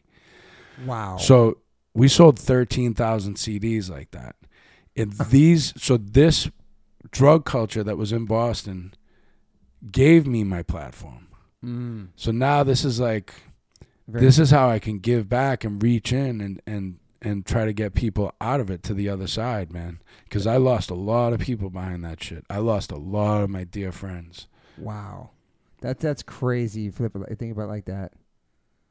There's there wasn't no one moment nine years ago like a rock bottom where you felt like Oh, it was dude. over for you, like life. Oh, or 100 anything? percent. Oh, oh, did you ask me a rock bottom and I and I glanced over that? Yeah, yeah, yeah. So I mean, you know, Like a moment. I don't know. in the in the life of an addict and an alcoholic, we experience thousands of rock bottoms. yeah, Emotional rock bottoms, financial rock bottoms, personal rock bottoms.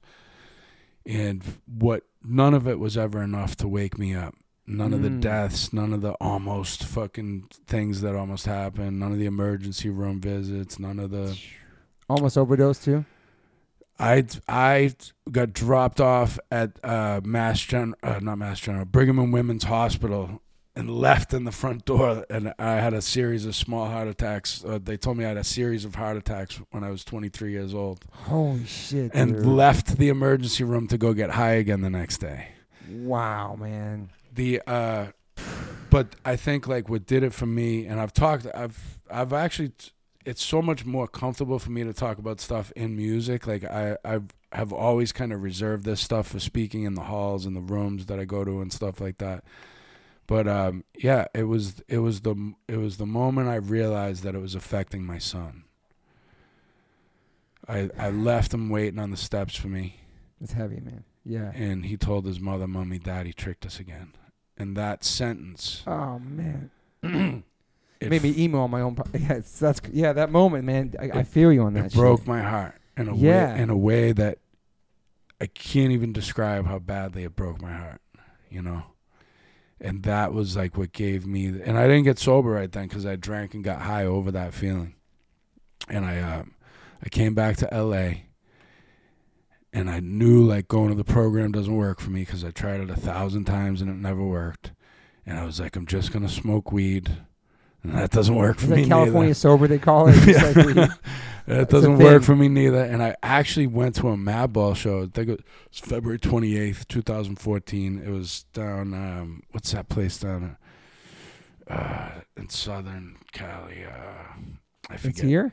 Yeah, it's uh, it's downtown. no, no, no. No. It's in it's in uh, down south, uh, like an hour south from here. Uh, Chain reaction. conservatory, uh, Conservatory. Observatory. observatory. maybe. Yeah, yeah, yeah. maybe that was what it was. Yeah, And- that's it. Probably. Yeah. and I got through that show without drinking, but I had like one beer at the end of the night, and that's enough to set me off because I like fuck it.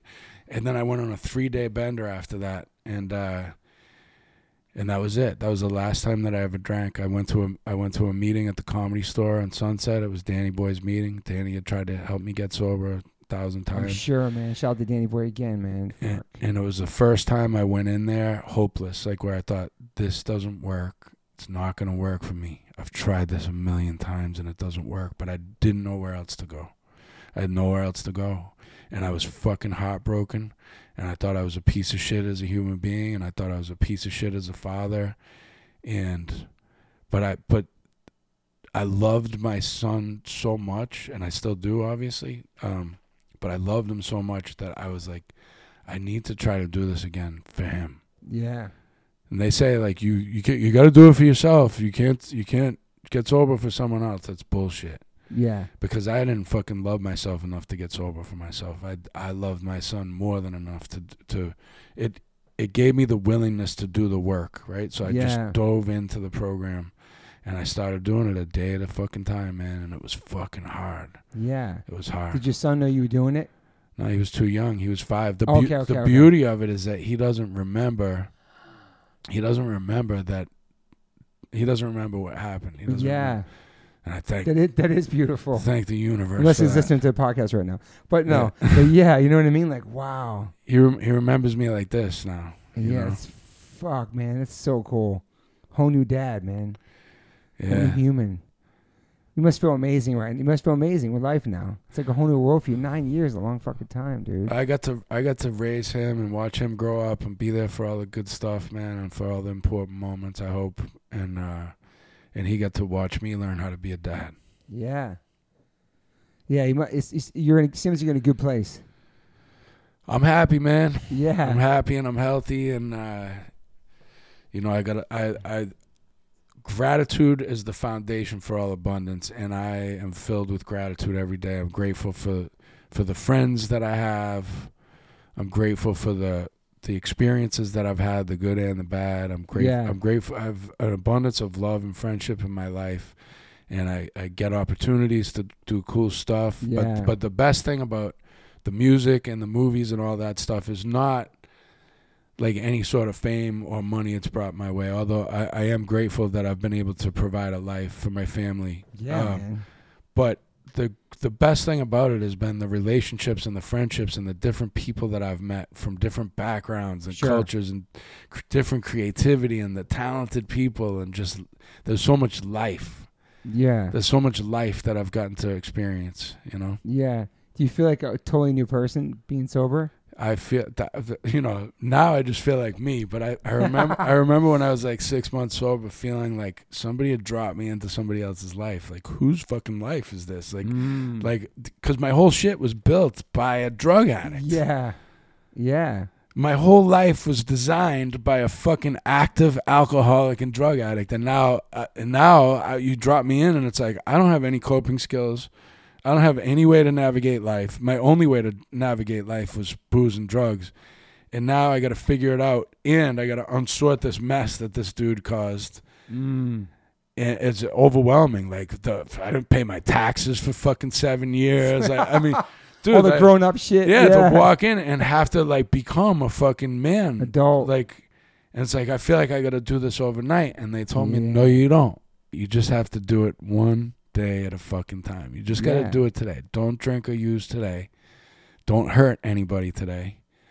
Suit up and show up for what you're supposed to show up for. yeah. Is, is, and is it will get hard? better over time. Oh, it's fucking brutal in, every the, be- day. Is in the beginning, no, now it's No, not. no, now yeah. it's not hard, but in the beginning it was fucking brutal. yeah, I can't imagine, man. Because I don't know how to show up for life. I don't know how to do anything sober. I don't know how to Face to. things sober and shit. Yeah. I don't know how to talk to people. You know what I'm saying? I don't know how to interact. I don't know how to do any of that sober. Is it changing beginning. your writing skills too? Your writing. Well, that was the other thing is I, I, I couldn't write Mm. for the first time. I never had writer's block ever, and now I can't write. And I'm in the studio and I'm like, fuck.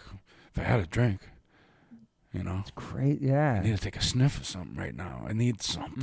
I Mm. need something. I can't write anything. This sucks. Fucking sucks.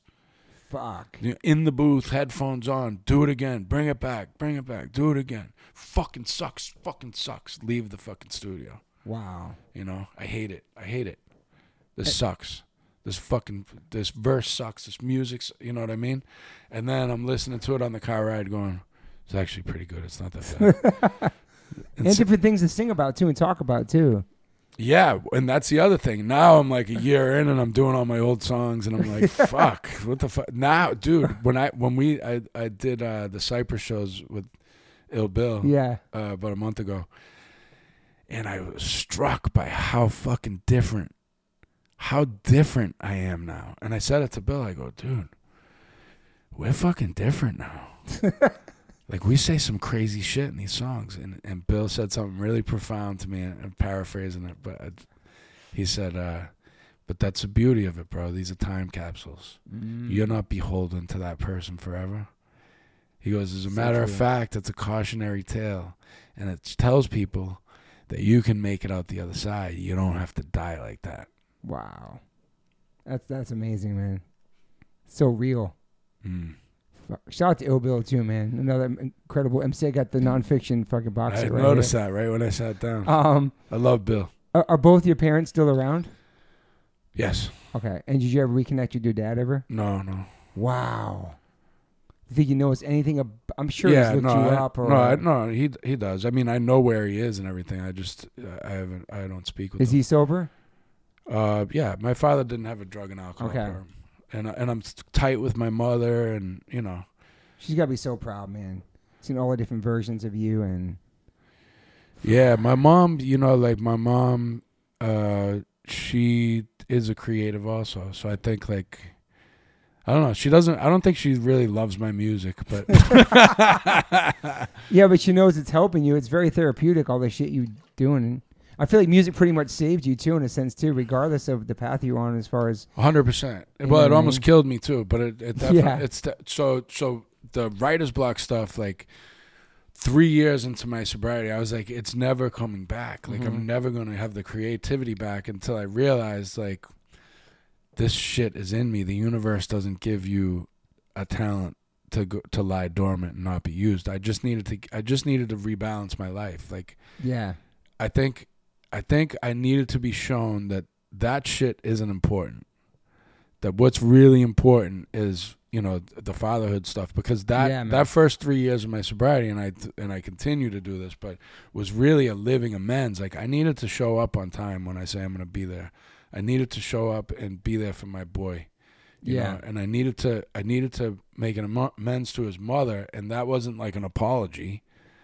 Because Yeah. my apology means nothing. It's like changed action, man. yeah, actions speak louder. You gotta apologize a million times. Change the way you are. Change the way you act. Suit up and show up. Do what you say you're gonna do. Like I needed to do all that. Those were the things I was missing.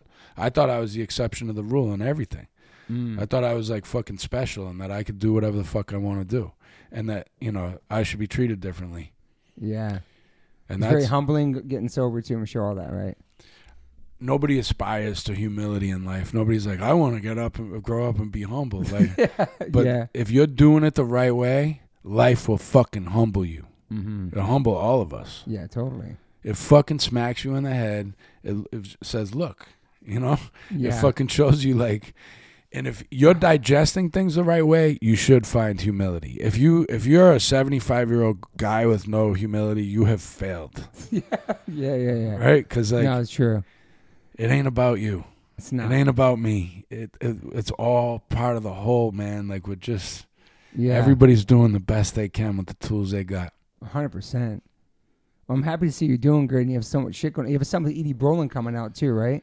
Oh yeah, yeah. yeah. You know Eden Eden, Brolin, right? yeah, yeah. She's awesome. Shout out to my brother Dude, Josh, she's pops. she's in the movie that I posted about the other night. I know. I just saw that. I wrote it down. Also, she was she was in Yellowstone too, which is another fucking I love Yellowstone. epic fucking sh- dude. It's such a great show. It's like Sons of Anarchy or something with cowboys. It's like, dude, it's It's Yeah, just real. It's really well written, man. really well written. Uh, Taylor Sheridan is that the guy's name who wrote it? I'm not sure of his name, It's but excellent. But I remember my girl was watching it, and I fell asleep in the first episode, and I was like, "You, you could just watch this one without me." And she's like, "She was like, uh, okay." And so sh- she's, I'm, I come home, and she's in the third season, and I was like, "This is fucking good." Yeah, she's like. "You want to watch it again from the beginning?" I was like, "You're already three seasons in." She's like, "I'll watch it again from the beginning." So It's- I did. I watched it, and it's fucking awesome. new season's out right now too. I know, but, But- Eden's not in this one, no, right? no, no. But the movie's Candyland, right? That's the one? Candyland, that's the one. So John January Swab. 6th. So John, uh, he really has kept me working for a long time, man, and he gives me cool roles to play. Like, you know, you talked about getting typecast into that Yeah. Boston criminal type of thing. John, like John, early on started pegging me for, uh, you know, uh, let me make you a martyr with Marilyn Manson, and I play like a hillbilly who's like a meth dealer and live in a trailer and Yeah. all that. So he's he's given me great roles to do. So John, I met John when he was 24. He's made 10 movies now. He's 34. Wow. So this Candyland, he has three movies coming out before June this year. Wow. So that uh, Candyland one, Yeah. uh, Little Dixie, and One Day as a Lion, they all Little Dixie's with Grillo too, right? yeah, they, Okay. they all come out uh, before June. All before. Also, I, the reason why I mentioned this next movie because I always talk about it, or Rapaport talked about it on here, how you could be in like in a really really big movie and have like a split second scene, and you can and your residuals and stuff on that could be bigger than anything you've ever done because uh, you were in Central Intelligence, right, in 2016. yeah, But the cast is like Bobby Brown, Jason Bateman, Aaron Paul, Dwayne Johnson, obviously Kevin Hart. It's a crazy cast, and you're in there, and you weren't even there. Wasn't it? Was, it was thugged out? Was Dude, role, right? You thugged out. yeah. It, it's the smallest role I've ever taken. But And then the- you get your royalties probably. I did, but the the reason I took that role, dude, is my son was a huge wrestling fan So at that time, and I was like, "That's The Rock," because I remember, I remember getting the offer and being like, "Thugged out, barroom, like a little barroom scene." I was like, I feel like I shouldn't take this, and I was like, "Well, it's with The Rock," and Dude, it shot over July Fourth weekend. It was three days that one scene, and I ended up doing well financially on that. Like the residual check, the the power of the Rock and Kevin Hart, man. I mean that movie made that movie made a lot of money. that's a rap. Rap was in uh, Will Smith Click, and there was like a small scene, and we talked about how like just that, those small things like that, just was speaking, can end up being something crazy down the line. You know what I mean? Like, In those big movies, if the movie's a hit, the, you know, and you're on you're on the books for that, the residual checks can be nice. Um, I, I don't want to forget like also like special che- special teams you had with Jaysaun and fucking Edo G and the Bulldogs who I loved. I got to have it. Dude, I remember loving his shit when he came out, man. Like such a legend. Yeah, man, that you was to work uh, that's cool. and that was early. That was even prior to the Coka Nostra. yeah, so yeah. You had stereotypes. That was like a, the name of the album. stereotypes. Yeah, Yeah, in 2007. and that was Plus the first time I got to work with DJ Premier. So I've done Oh, three, wow. three tracks with Primo, but yeah, that was the first time I went in the studio with Primo. And you're part of Soul Assassins as well. Am I? You no, worked with them now. no. I think uh, you know those are all my guys. I'm not Yeah. like officially part of Soul Assassins, but Yeah, I, th- I I think like that. Uh, I'm kind of like a. My style was birthed from that whole movement. You know what I Mhm. mean? Yeah. So those guys have definitely mentored me. And then uh, ob- obviously the Boston Project, people can look up. Uh, the Devil Never Dies, The King of Everything Else, Slaine is Dead, all that stuff. People can find all that online, all your music, right? Yeah, all on all on uh, the streaming apps. And you got like Hip Hop Artist of the Year and then Boston Music Awards. Yeah, that was cool. That's cool, man, right? Yeah, I was looking at all your stuff. The 99 Balls is a great song from that, too, right? yeah. Um, and then you also did like the. I still end my sets with that song. Oh, you do? Yeah, because I mean it's a big song. It It's a is big drinking song. Yeah. But I kind of, you know, because I, I still do like the old songs. Of course, you man. know, it's part so- of your life. But right? I, but I, yeah, exactly. So, but then I also have like the the stuff that's kind of on the vibe that I'm at now. So I mix it together, and with the at the end, like I used to always have a drink before I did that song, and now you know I Mm. just hold up a water. My name's Slaine. I'm an alcoholic. I can't have a drink with you tonight, but if you drink, go ahead, have one, have one for me. You know. That's fucking awesome, man. Yeah. So you can still do it and still play those songs and still fucking Yeah, fun, people like- still drink and have fun. You know. Um, and then as of 2021, you had a movie called The Things We Can't Forgive, right? That came out.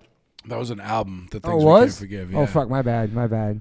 That was the last record you put out, right? Yeah. So uh, one, One day, day was 2019. one day, and the things we can't forgive are my last two albums. I think they're my best work. Okay. I think like if you're if you're listening now, I know I'm probably more well known for the early stuff, like for for my solo stuff, anyways. I think uh, you know, one day is a great album to start with in my catalog if you've never Okay. heard my music. My bad. I had my notes mixed up, but yeah, okay. That was the last one. Okay. But you might go back in time and listen to the early shit and be like, "Who the fuck is this guy? He's a fucking lunatic." You go back and listen to that stuff ever? Yeah, sometimes it's hard, man. I mean, sometimes Wow. you know. Th- look, I'm proud of all that work, but there's times where I hear myself slurring, and I can hear like the booze and the drugs and the Xanax and all, and you know, and some of the things I'm saying, like you know, the, the time capsules. It, Yeah. it was who I was then, Totally. but I'm just not that guy anymore. You know what I'm saying? Like Mhm. some of that stuff, like it's it makes me cringe. Does to- it trigger you to play some of those songs, or you think about it, or not? Uh, I mean, there's some I would never play. The ones Ah. I'm talking about that make me cringe, I would never play Okay. anymore. You know what I mean? Yeah. There's yeah. stuff where it's like, you know, Damn. Like I would never speak that way anymore. You know, there's like Yeah. slurs I've used in the past that I would never, th- the current version of myself would never say some of those things. You know what I Mhm. mean? So that's for for better or worse. They're time capsules. Do you still pay attention to like new hip hop coming out and stuff?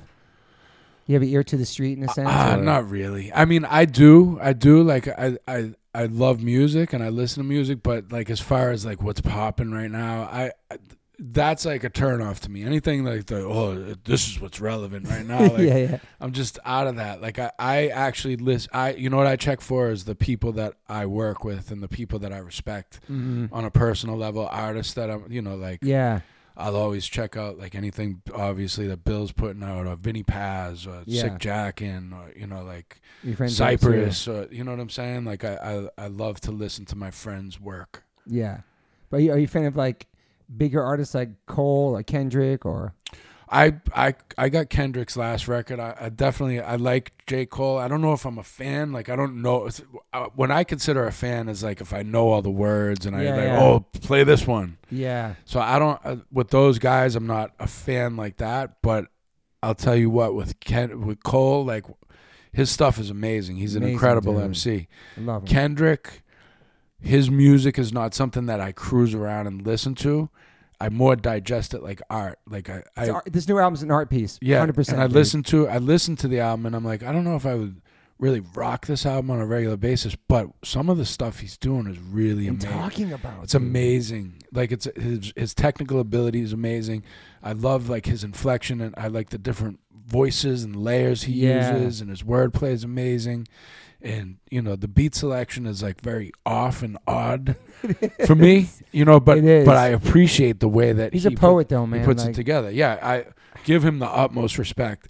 Definitely a top tier kind of MC. Yeah. Just not my cup of tea necessarily as far as like driving around rocking. Yeah, yeah. We went and saw him this year. Like this, we saw him on this recent tour. It was incredible. My son loves him, but I feel like this this newer record's way more adult, way more deep.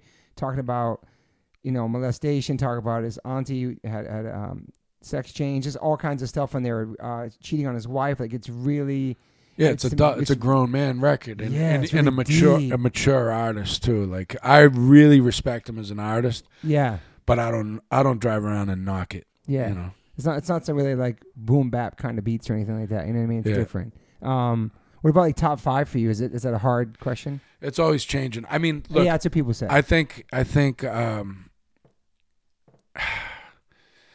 it's probably like a uniform top five, which is why I hate to say it, you know. But uh, it's also very difficult to narrow it down to five. It's better if it's Yeah. like ten. But I guess I would say like you know, what are the factors that we're putting into it? Like because when I think of top five, it's not just like lyrical ability or voice. It's also like uh, impact of the records, uh, longevity, and- And, like how somebody's impacted the culture. Because I could tell you ten underground guys that are some of the most amazing MCs that I've ever heard. That are maybe even better than some of the top five guys Mm, on a technical ability, but they don't have the impact. got you. You know what I mean? Like, if you don't have the impact on the culture as a whole in America, can you still be a top five MC? Like, what are the qualifications of this? Great question, man. Because the only way that Tupac makes my top five, and I, I, I love Tupac's work, and I grew up listening to his shit, and I think, especially considering he was 24 when he died, Damn, that's right. that he had that much work and what he could have been even past that. I mean, Yeah. he could have been like a Denzel Washington kind of actor, man, and like yeah, who knows what his catalog looks like if he lives even another five years. true. But if you if you count impact into it, then he is a top five MC. If you don't, I would probably have more in my top twenty or twenty five, Mm-hmm. right? Yeah. So it's like, what are the qualifications for this? this is I- my first time asking an MC about a top five, which is awesome. You're breaking it down great, though. Ice Cube to Woo, me, to, Ice Cube to me is never mentioned, True. but he wrote some of the greatest hip hop albums ever Bro. made, right? Dude. He was the most dominant MC on the planet from 91 to 93. True.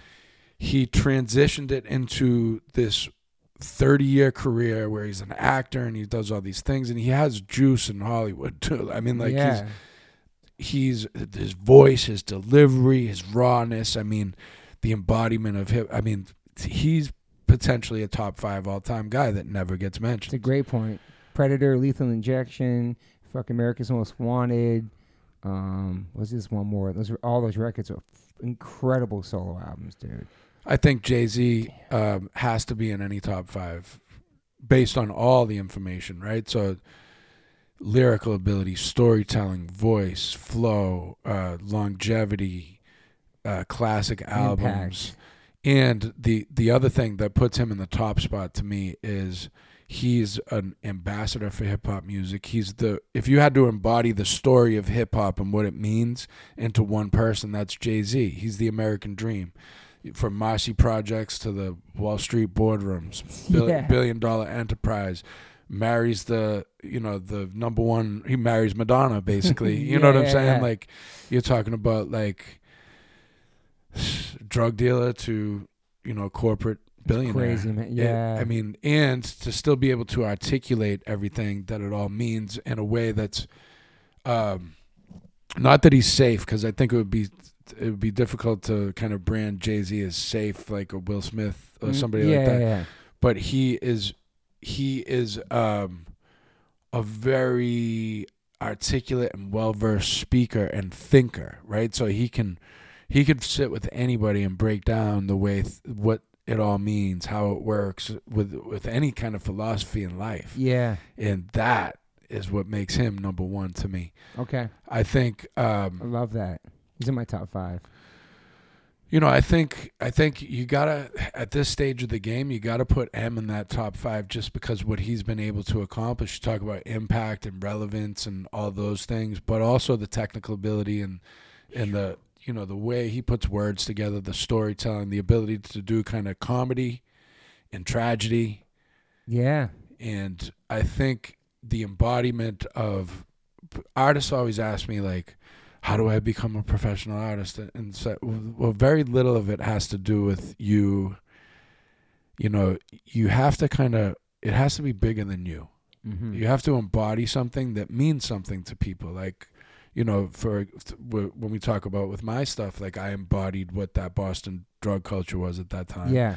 And what was going on in that city at that time. And then I had these vehicles that kind of put that in the light. And that's what gave me a career is it's never been about me Mm-hmm. It's never been about George or Slaine, right? Yeah. It's about what's going on in this place. And, you know, maybe it limited me in a certain way because it's too dark or whatever, yeah. and underground, but it also gave me a platform and that's what it was it's not me it's it's yeah, bigger yeah. than me yeah and i think on a larger level why eminem became so big and impactful is not just his ability and his talent which is immense in its in and of itself but also the fact that he embodied so many things in American culture at the same time, whether it was domestic violence, True. single single parent household, drug addiction, and um, to do that race, right? All this stuff, right? And he he brought it up to the homophobia. He yeah, brought man. all this shit up to the front, yeah, and made America look at itself through his lens. True. And he did it in a very in a comedy way. Like a lot of people forget that Eminem was funny. Like was, fucking, man. he was a jo- in the beginning. We thought, oh, this is a joke. You with the first video, how my name you is. Th- yeah, you yeah. thought it was a spoof. He could have been Weird Al Yankovic, and totally. you never heard another song from him ever since. And then when he point. came after that, it was like, whoa, this is not Weird Al Yankovic. Yeah, right? like this guy is fucking he, he's an assassin. yeah, he's an assassin. Yeah. Right. And so I think like, but the embodiment of all those things, it would be very difficult, you know. And people either love Eminem, I hate Eminem, I think in the past in my career, I've always tried not to talk about Eminem because when you're a white rapper, you just get compared to him all the time. Mm-hmm. He's he's so big, like you get compared to him all the time. So it's like I'm just not gonna talk about Eminem. yeah. You know? yeah. But but I think you have to put him. How do you not? He sold like 150 million records. Yeah. He's made classic albums. He's one of the most skilled and gifted lyricists to ever touch a mic by all accounts. How do you not? Like, yeah. how can you? It's it. It's almost like to disclude him is um. You have to be a hater. Yeah, you know what I mean, so or true, or hold something against him because of some one of the aforementioned reasons why he became so massive. Yeah, you know, you don't like that he, you don't like that he was homophobic, or you you was too cartoony, or too much of a mm-hmm. joke, or yeah, but he was this or that. It's like, dude, at the end of the day, you can't deny it. Like yeah. you know, if if we're including impact and all those things, technical mm-hmm. ability, storytelling, like th- that's why I say it's very important to list what are the credentials to make this top five list. Is yeah. it just your favorite? Is yeah. it like who's who's the closest to the original kind of b boy style that it came from? Yeah. Or are we talking about this whole thing like from classic records, voice, flow, wordplay, impact, impact, yeah, storytelling, yeah. all that. Because how would you not include Jay Z and Eminem? Have to be in that. They have yeah, to. hundred percent. I just uh, saw something came out the other day. Rapaport was talking about online. Somebody's like the, the best top ten white rappers or something like that. And they're saying you have to obviously Eminem's number one on that, but who are the rest? You know, it was, it was going around the other day, but I um, saw it. It was like a joke list. It looked like though. It has like uh, Uh, some, you know the ice on there or something. Is he yeah. a gazelle? What, how do you oh, say? Yeah, yeah, yeah, how do you say her name? I, don't I, I don't even know, but I think Vanilla Ice or something. I don't know. I don't know. I loved their bass growing up too, man. Yeah, Serch is a good dude too. Yeah, I always loved that. I always loved their bass. So you got Jay Z and Eminem. Obviously, Guru is in there for you though. I don't know if Guru's top five for me. I but look, five. You know, we still have like Rakim. Oh yeah, Rakim's and, and Nas. KRS. And, you know, Nas, damn. It's very difficult. That's what I mean. Like, how yeah. do you how do you put a top five together? It's you know, to me, it's like ten is still stretching it, and then those are my Eminem and uh, Jay Z definitely my top. Obviously Nas, Rakim, KRS One, I'd probably be happy with that for me five. Yeah. But there's so many others like Guru you said, Q-Tip, so many. Well, th- well, that's why I say like you know, good, if you're not including Impact, like Tupac is down 20, 25 It's for me Biggie. because there's just so many. Yeah, Biggie, like you know, G Rap. Who'd you rap? Yeah, who'd you rap? I mean, Busta Rhymes. A lot of people sleep on. I, I wouldn't necessarily put him in my top five, but like, if have you ever seen him perform? I man? saw him the other night with the Wu Tang. this is 25 hits in a row. He stole the show. It was Wu Tang, Nas, and Busta, and Nas is my favorite. And out of the whole night, Nas was the least energy, and Busta came out in the middle of the whole entire show and destroyed the whole crowd. And like you said, 30 minutes of all bangers, man. We, I can I cannot believe it, man. Yeah, I've never seen him live and that's the thing. He's so great live. I've seen him live several times, and that's why I know. I'm like, oh, I mean, you can't. Well, that's another piece. Are we including live performance? I know. Because Because some hip hop is not good live. maybe Nas is out of the top five if we're including live performance. Like I think M and J are both top notch performers. I think you know I've seen Nas perform a bunch of times. Same. He's he's good, but he's not great. Like I wouldn't include him in like the top twenty acts I've ever seen. Tribe live. was great live. Holy Awesome shit, energy. Yeah. Yeah, and then are we talk? Are we talking groups too? Woo, because if we're just talking like single solo MCs, that's a little different. Because uh, Black what, Moon. what about Cypress Hill, dude? Woo, I mean, Cypress Cypress Hill. Hill. You could talk about impact, longevity, originality, True. uniqueness, voice, all that stuff. I mean, B-Real is incredible, dude.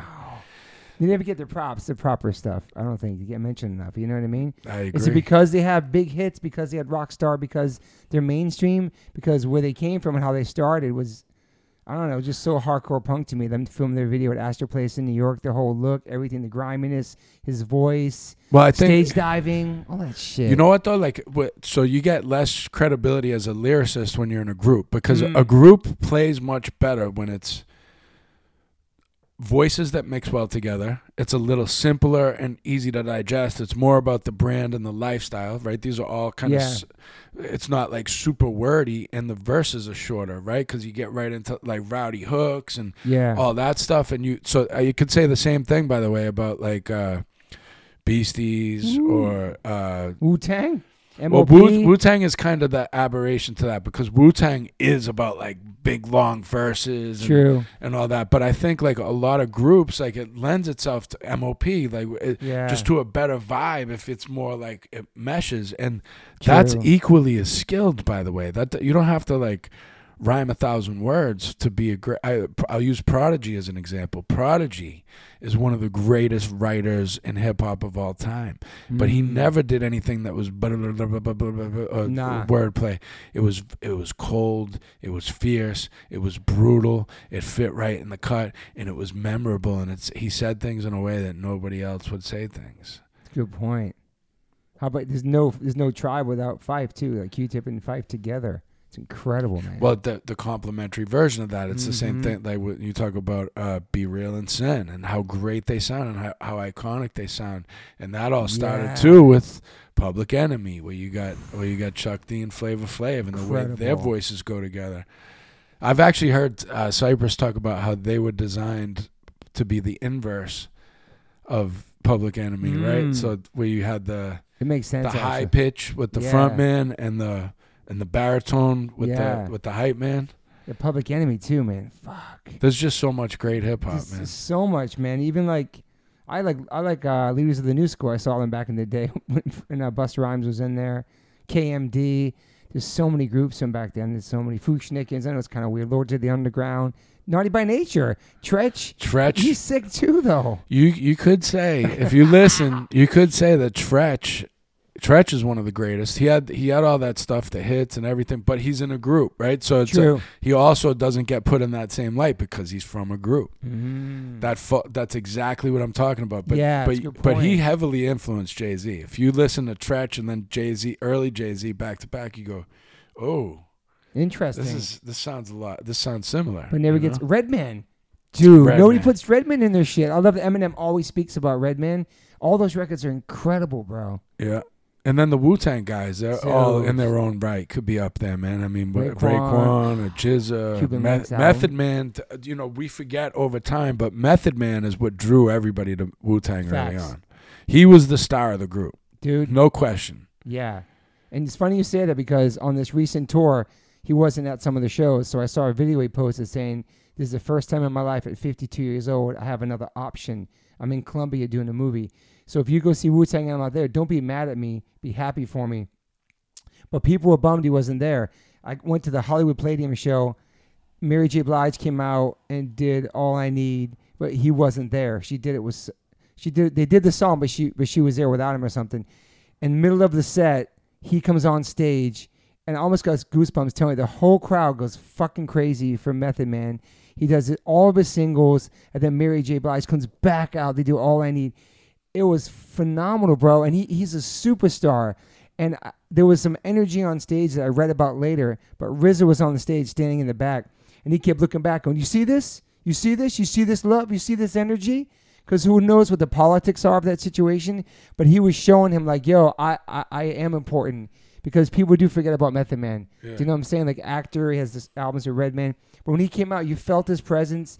He's a great front man. He sounded amazing. He's always going in the crowd. Redman. It was just he was like a superhero. He's all fucking jacked. Yeah, was, I. It, it, I see him. I see him online doing all the, the yeah, workouts. It, he's ripped. He's but shredded. It's like, but it's like you said. Like people kind of forgot. Like when he came out with his solo record, man, he was like the like the sex symbol. He was like the one that people, girls loved him. He had the ballads, all this shit. Like don't sleep on Method Man because he is an incredible MC as well. Yo, well. but he was the grimy one before yeah. the Mary J. Blige stuff and it's all that true. too. And his voice, like, dude, yeah. Back then, when Method Man was just on a song doing a hook, it was like, it was all you could wait for. Was Method Man? Was Method? Oh, you know what I'm saying? Yeah, like, his flow. He was everything. on Biggie's album, "I'm Ready to Die," and like, I mean, yeah. But he's also never put on that top ten list, and it's because I think like the group thing. The group thing.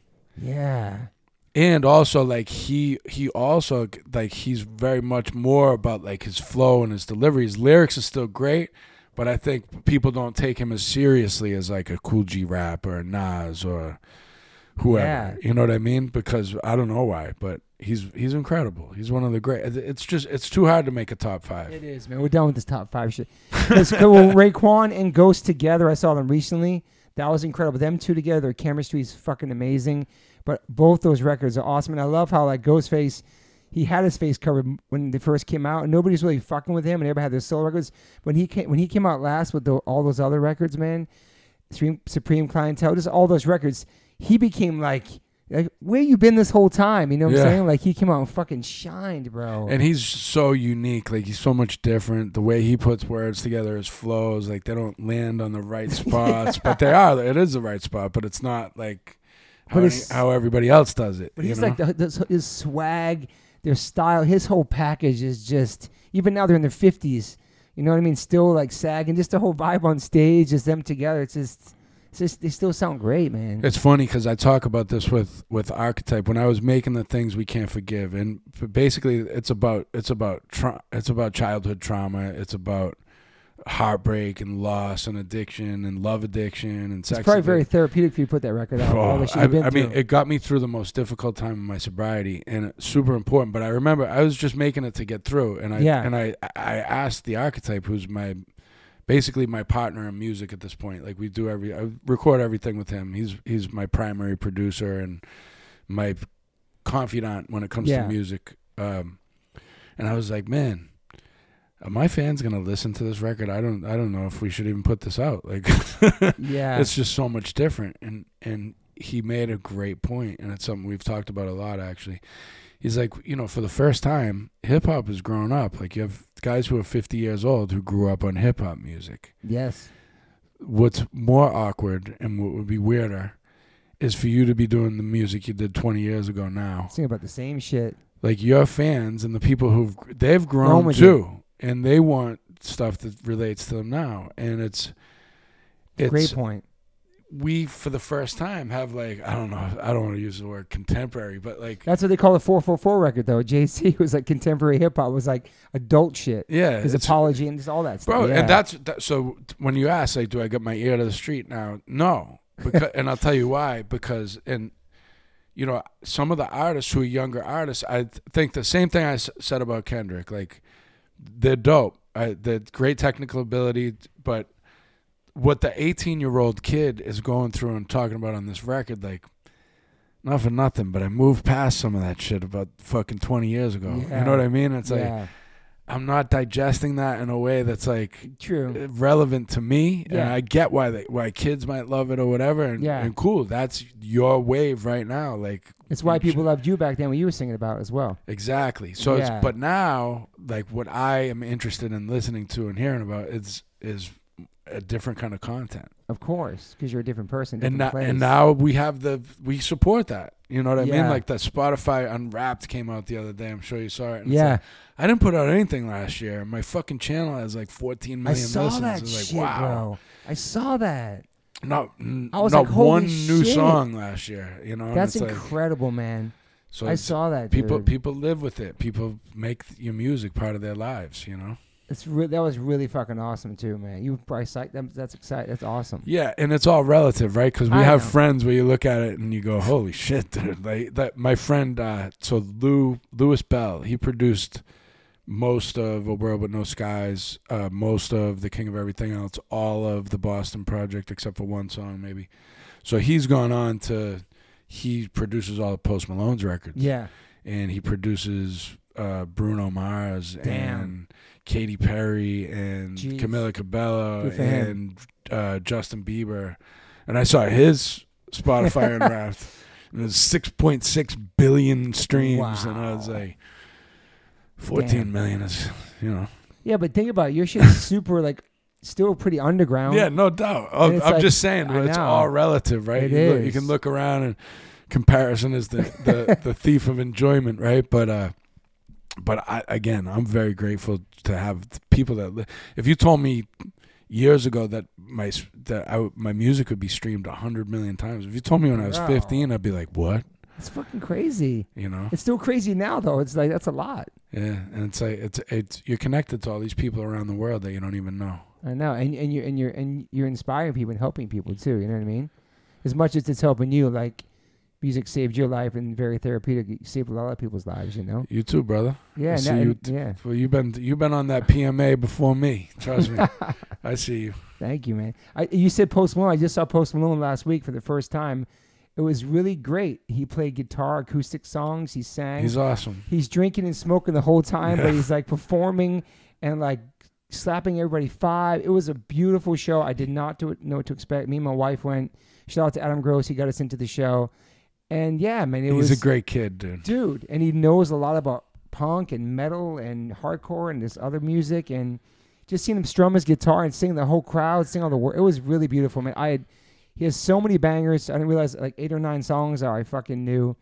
And it was this great show, man. It's just him out there by himself and like That Hollywood Bleeding song is amazing. Th- I, is I- that acoustic one? no, no, no. Okay. It's it's uh, Wait, is that uh I don't know.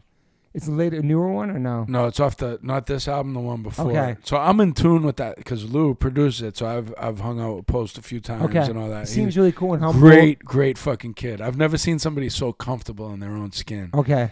And like when you see that kind of success happen to like he's a good human, like a gentle Seems like it, gentle, dude. nice kid. He's like happy and like I don't. know, He's just having a good time. No, it It's- seems it like feels it. good to see somebody have that success who like is a good dude. You know what I mean? yeah, he kept thanking the crowd all night. Like he was just like, yeah, it was really nice. He seems genuine. You've been out here for a while, so you see the good, the bad, and everything in Totally. between, right? So you see people are it's like, oh God, you Yeah. know? And he's not that. Like he's he's he's like a sweet kid. And he lives in Utah or something now. Yeah. Like he's not even from out here. Like he wasn't down with the LA life and shit. Like it's cool, man. It was really it was awesome. I didn't know what to expect. Yeah. I, I like when Oh, I he's super like talented too, Yeah, man. Like bro. he can fucking sing his ass and off. play guitar too. yeah. Um, well, we already we ran through this part, but you have no regrets, really, huh? I I mean I think you know of course I of course if I could do some of the things you know there's things I could I would have done over. Yeah. I wish I was I wish I had the clarity I have now for certain opportunities in my life, but the reverse side of it is if the way if things didn't go the way they did, I would not have the clarity that I have True. now. So it was the cost of fucking up. I needed. I needed to fuck up. Yeah. I, I love that. And I forgive myself for it. And that's awesome. As you should. You, you should. uh You feel good in your own skin now too. You feel like, like It took me up until that album. So I was five and a half years sober when we made that album Mhm. and uh, the things we can't forgive. it seems like your proudest record. It seems like something that's really I think one of your faves. I think it was it was a survival mechanism, as a lot of my records are. But that one was particularly like I was fucking destroyed, man. I was heartbroken. Yeah. I was I you know I was just I was gonna drink or get high again if I didn't do something. And I thought I was making a love record. I thought I was making a record about heartbreak. Mm-hmm. But what it really did is it opened up. Um, there's a guy that I started working with who was mentoring me that I met in the program, and he said, "You know, this isn't about her, man. Let's find out what it's really about."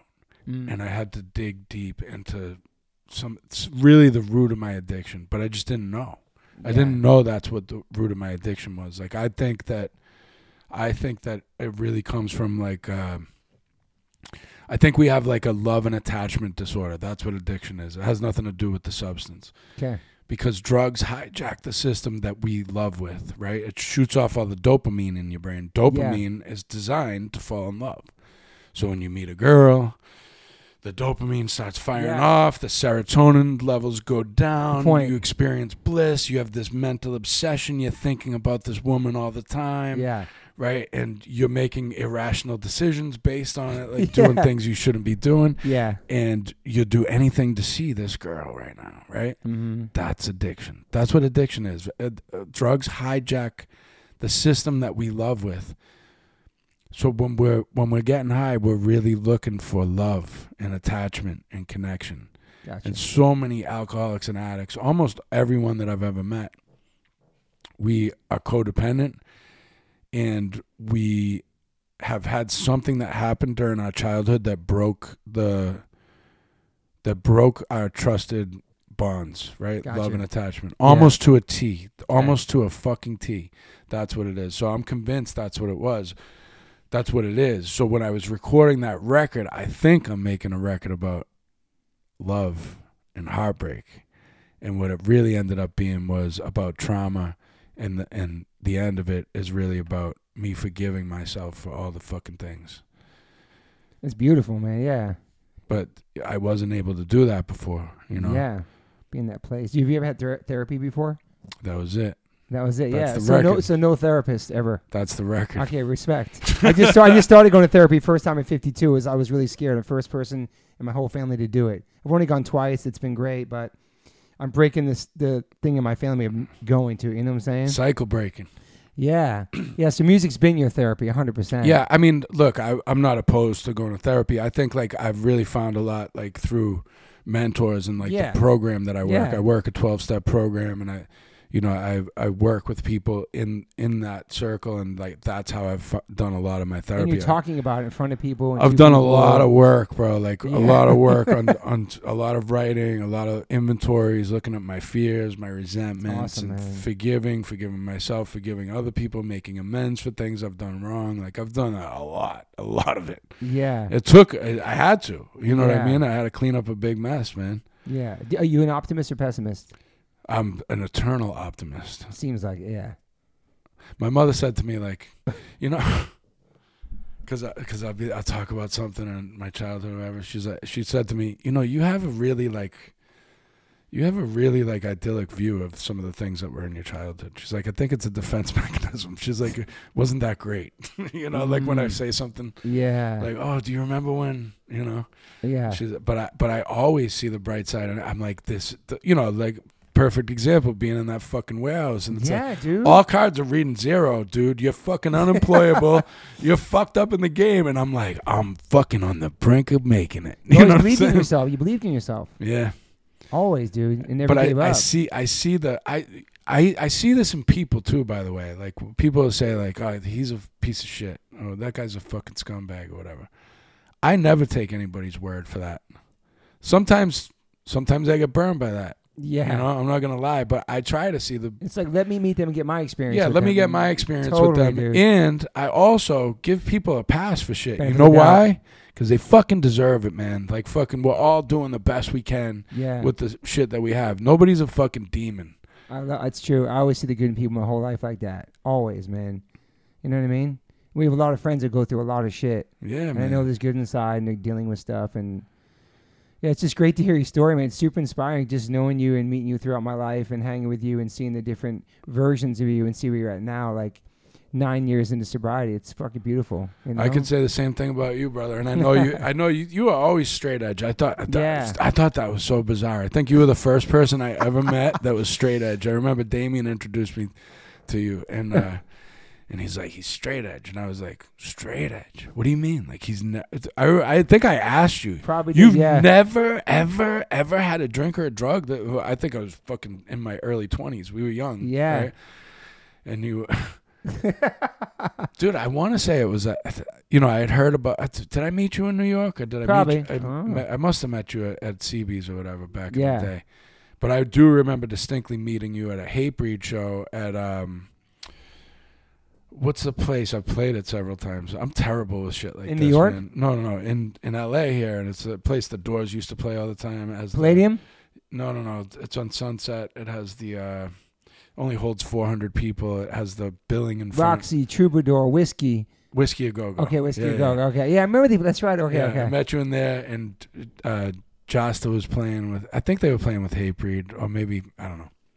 But you were there, and I remember asking, "What do you mean you're fucking straight edge? Like you've never, no, not even once. You never even once." You're like, "No." Never, man. And Damien was there that night, and Damien was like, "He can shit on the wall across the room." That's some shit I used to do in the 90s. Yeah, spastic, spastic colon. Yeah. Oh my God, that's fucking funny, man. he doesn't drink or get high, but he can shit on the wall across the room. Rope master for the listeners. Um, yeah, man, I just never tried anything, man. It's kind of fucking crazy. And all my friends have partied around me my whole life, and it just, I don't know. I just saw, I saw the effects on my brothers in my household. My mom was working crazy jobs raising us, and it kind of scared me. They kind of scared me straight. And I guess I don't know. What did your mom do for a living? My mom worked at uh, shit different restaurants because my dad passed when I was three in Taunton, and then my mom was working at I don't know she was a waitress. She did all kinds of random jobs, and then we moved to Newport, Rhode Island, where she got uh, a job as like a manager of an apartment area. So that was like her first real job. So that's where we left Massachusetts. Oh shit, my So my girlfriend's from Rhode Island. Oh yeah, Yeah. what part? Ah, she's I was in she- Newport. She's kind of like me, where she moved around a million different Yeah. pla- different neighborhoods, and she, even more so than me. She went. To, she would go to like three or four schools in the same year, and then like you know, so she's kind of like. uh but she lived in like the Cranston area, Johnston, Cranston. Chepachet, fucking all this other. I don't even I don't know Rhode Island that well Yeah. like that, but but uh, I've learned a little bit about her because I love her and I listen to her. You That's know, awesome. It's a new lady. That's awesome. yeah. Well, we've been together for a while, but uh, a That's while good. now. Anyways, I think like you know for for a minute, anyways, and uh, yeah, I love her, man. That's awesome. we, what, you have a daily ritual you do With her? with you? Oh, with me? You working out? You Uh, you know, I, I am a creature of habit, but I also am a creature of getting out of habits. Yeah. So I've had different habits during the course of my sobriety. I used to wake up super early in the morning, go to a meeting, go to the gym, you know, all that. And when I'm in LA, like I had a whole ritual, like, Yeah. you know, and uh, now with the detox, man, I got to say, like, it's 24 7, right? So yeah. we have patients there 24 7 there's things that happen like i'm always kind of on call i'm always in the mix over Yeah. there i'm up early and right now i'm out of town doing a movie so um so i'm not there my phone Yeah. is still going all day Yeah, I see that, you yeah. know? so so i you know i i often um that kind of that kind of breaks routines in ways that I Totally. would- but you know when i'm at my best i'm meditating every day Oh, that's cool. I'm praying every day, um, you know, and I'm active in my uh, recovery program. It's awesome. Those are the things that I do all the time. I always like to see my son every day, but as you know, as as the as the father of a, a kid getting older, like the, yeah. he's just at that point where it's like I'm hanging out with my friends. Yeah, you know what I mean? Which is great and it's It natural, but it's a hard part of fatherhood, right? It's really hard, man. they go from being like your little boy, It's needing like- you all the time. yeah, to They're like still gonna need you forever, but yeah, I know what you're saying. Like they're hanging with their friends and like, yeah, man, all these different chapters are pretty amazing. Having a kid, and you go, damn, I'm getting old, you know. exactly.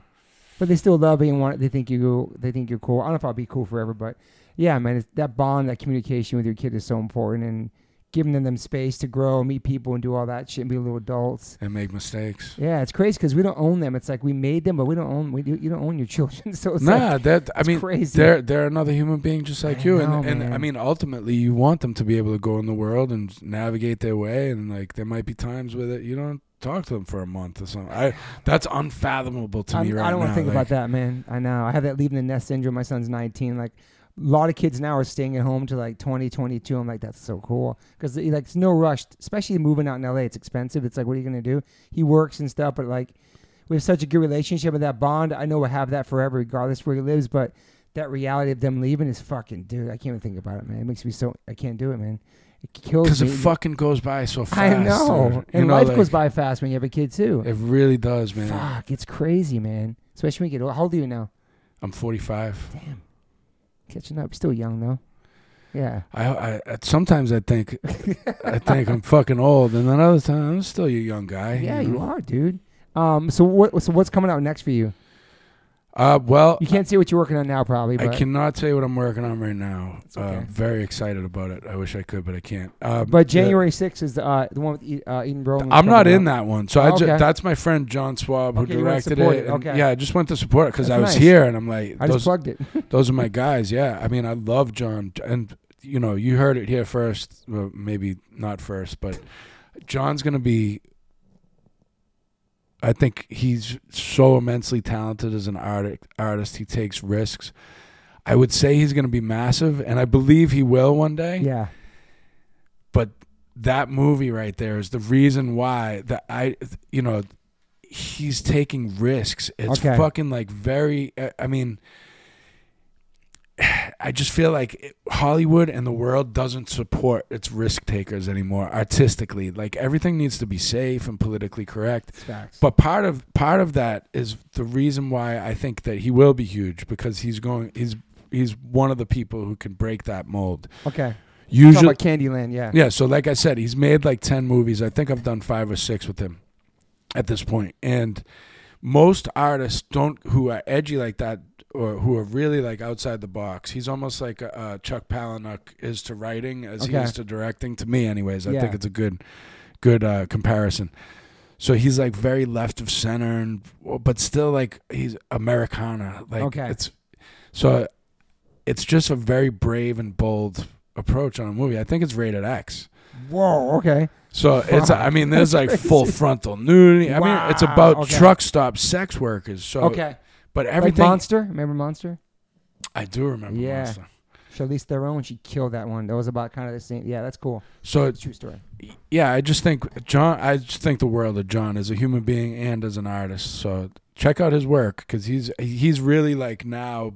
I, I worked on I, I worked on his first movie with him with Manson. Uh, Okay. Let me make you a martyr. Now he's ten movies deep, and I Wow. just did one with him in Puerto Rico, and it's like watching his evolution as a director is a beautiful thing because he's Awesome. really coming into his own. As like a, I Yeah. think he's going to be a special director. So what do you have? Is there something coming out soon or next year? You got coming out? You got three coming out or Yeah, something? I got. The, well, it looks like I'll probably have like three or four coming out next year, so we'll see.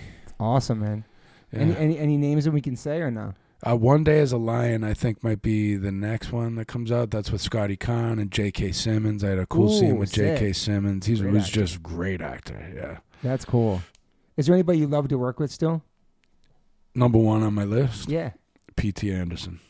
Okay, who's that? Uh, he directed. Uh, first movie I saw from him was Hard Eight. Then it was Boogie Nights. Then Ooh, it, then it was. Magnolia. Okay. Then There Will Be Blood. Ooh, okay. Then Punch Drunk Love. All right. The Master. I mean, he's like to Okay. me. To me, uh, him and Tarantino. Like if you, you know, I, I- if you said you could work with either one, I don't know who I would pick. I'd love them both. yeah.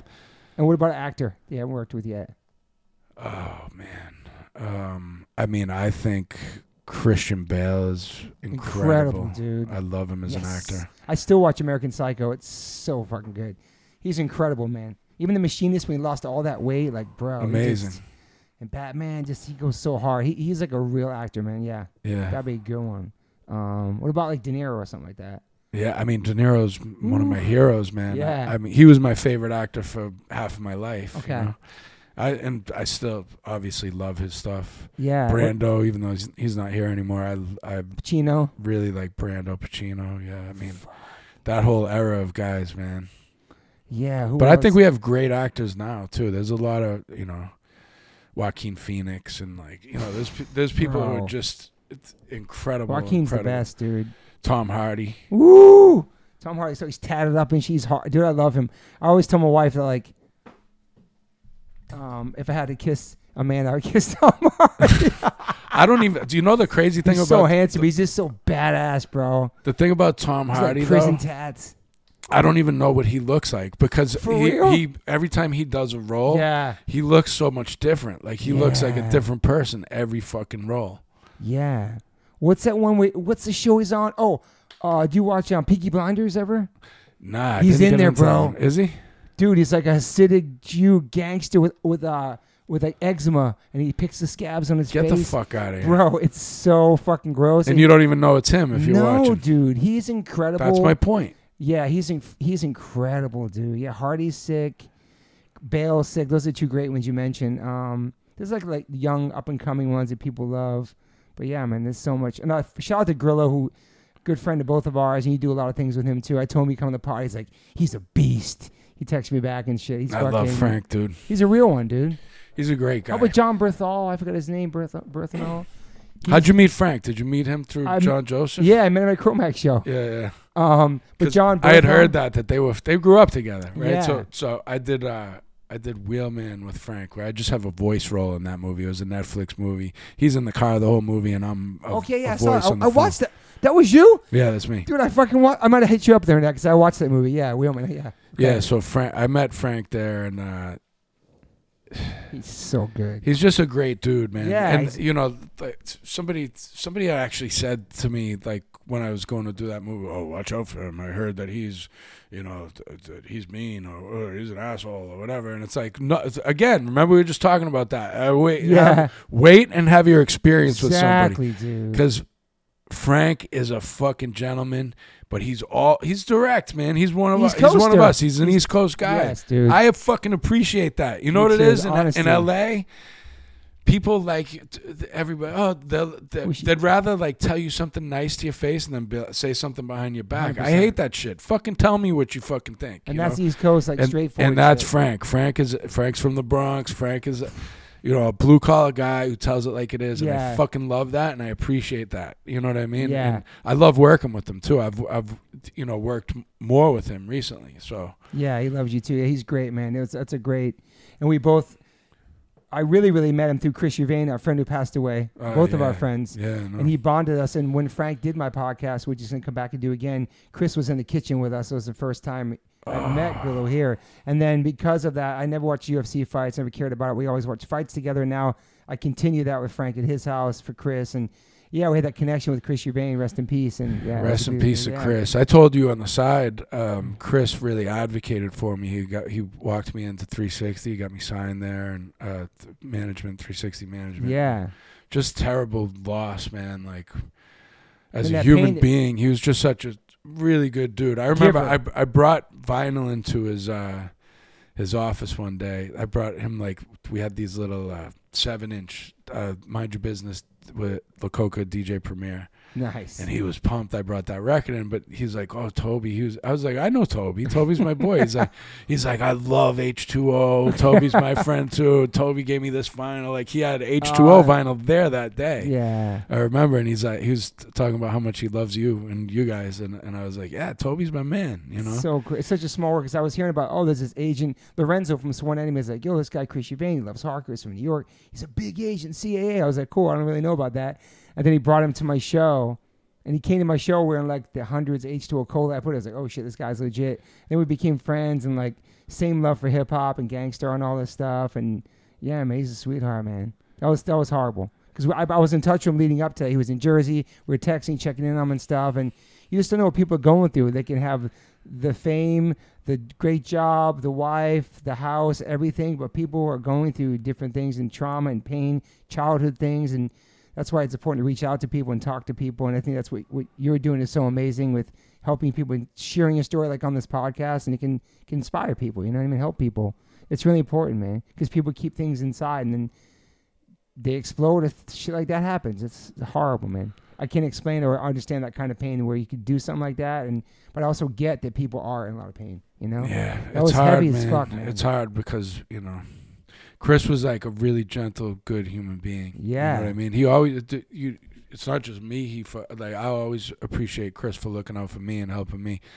And uh, but I th- but he did that for everybody. everybody, and I saw that when they had these uh, groups of people coming out and celebrating his life and going to his brother's house and seeing all these different people from the whole world being there, and he helped everybody. Yeah, it's crazy, man.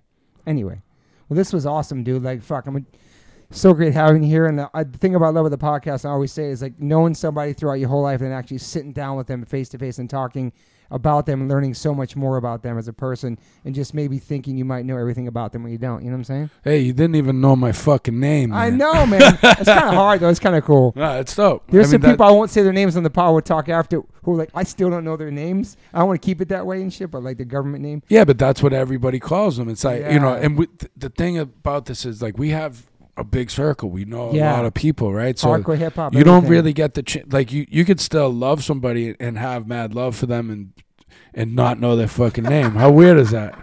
so weird.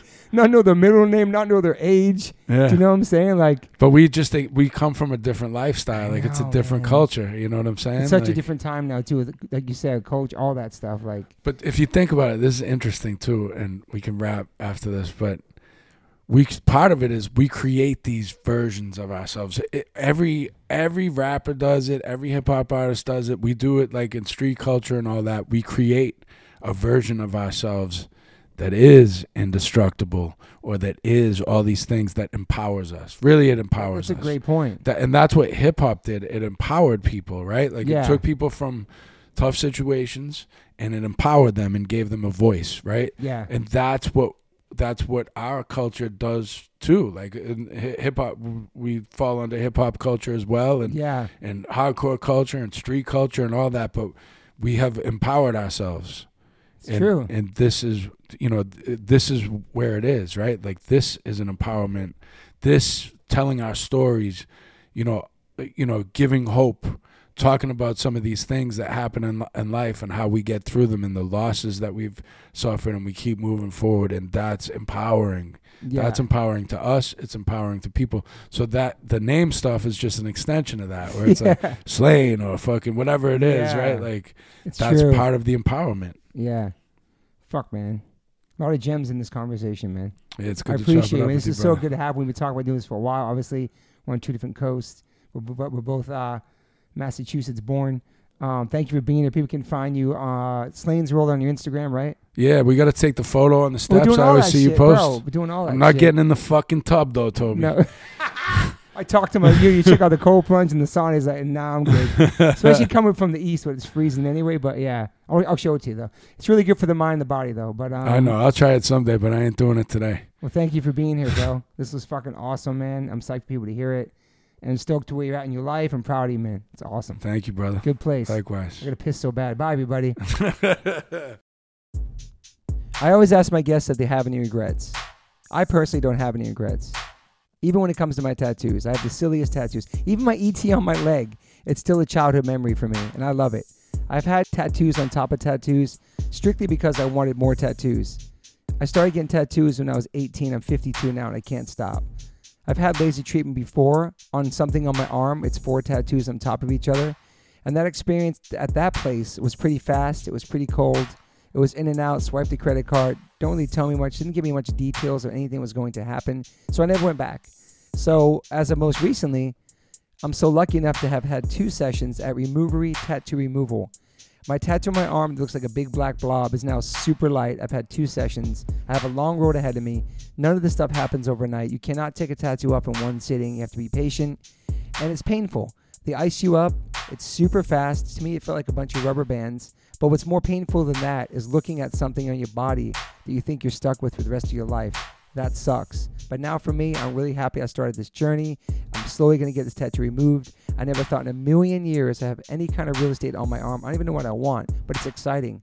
I'm so honored to announce that One Life One Chance podcast is now with Removery. I have a code. Use TobyH2O and get $100 off your first session. Call 866 934 4570 or go to removery.com. one of the most experienced tattoo removal companies in the world. Over 600,000 removal treatments done, 100 locations, US, Canada, and Australia. State of the art PicoWay laser technology, cryo technology to reduce any discomfort. This is so exciting for me because all I do in these podcasts is talk about tattoos.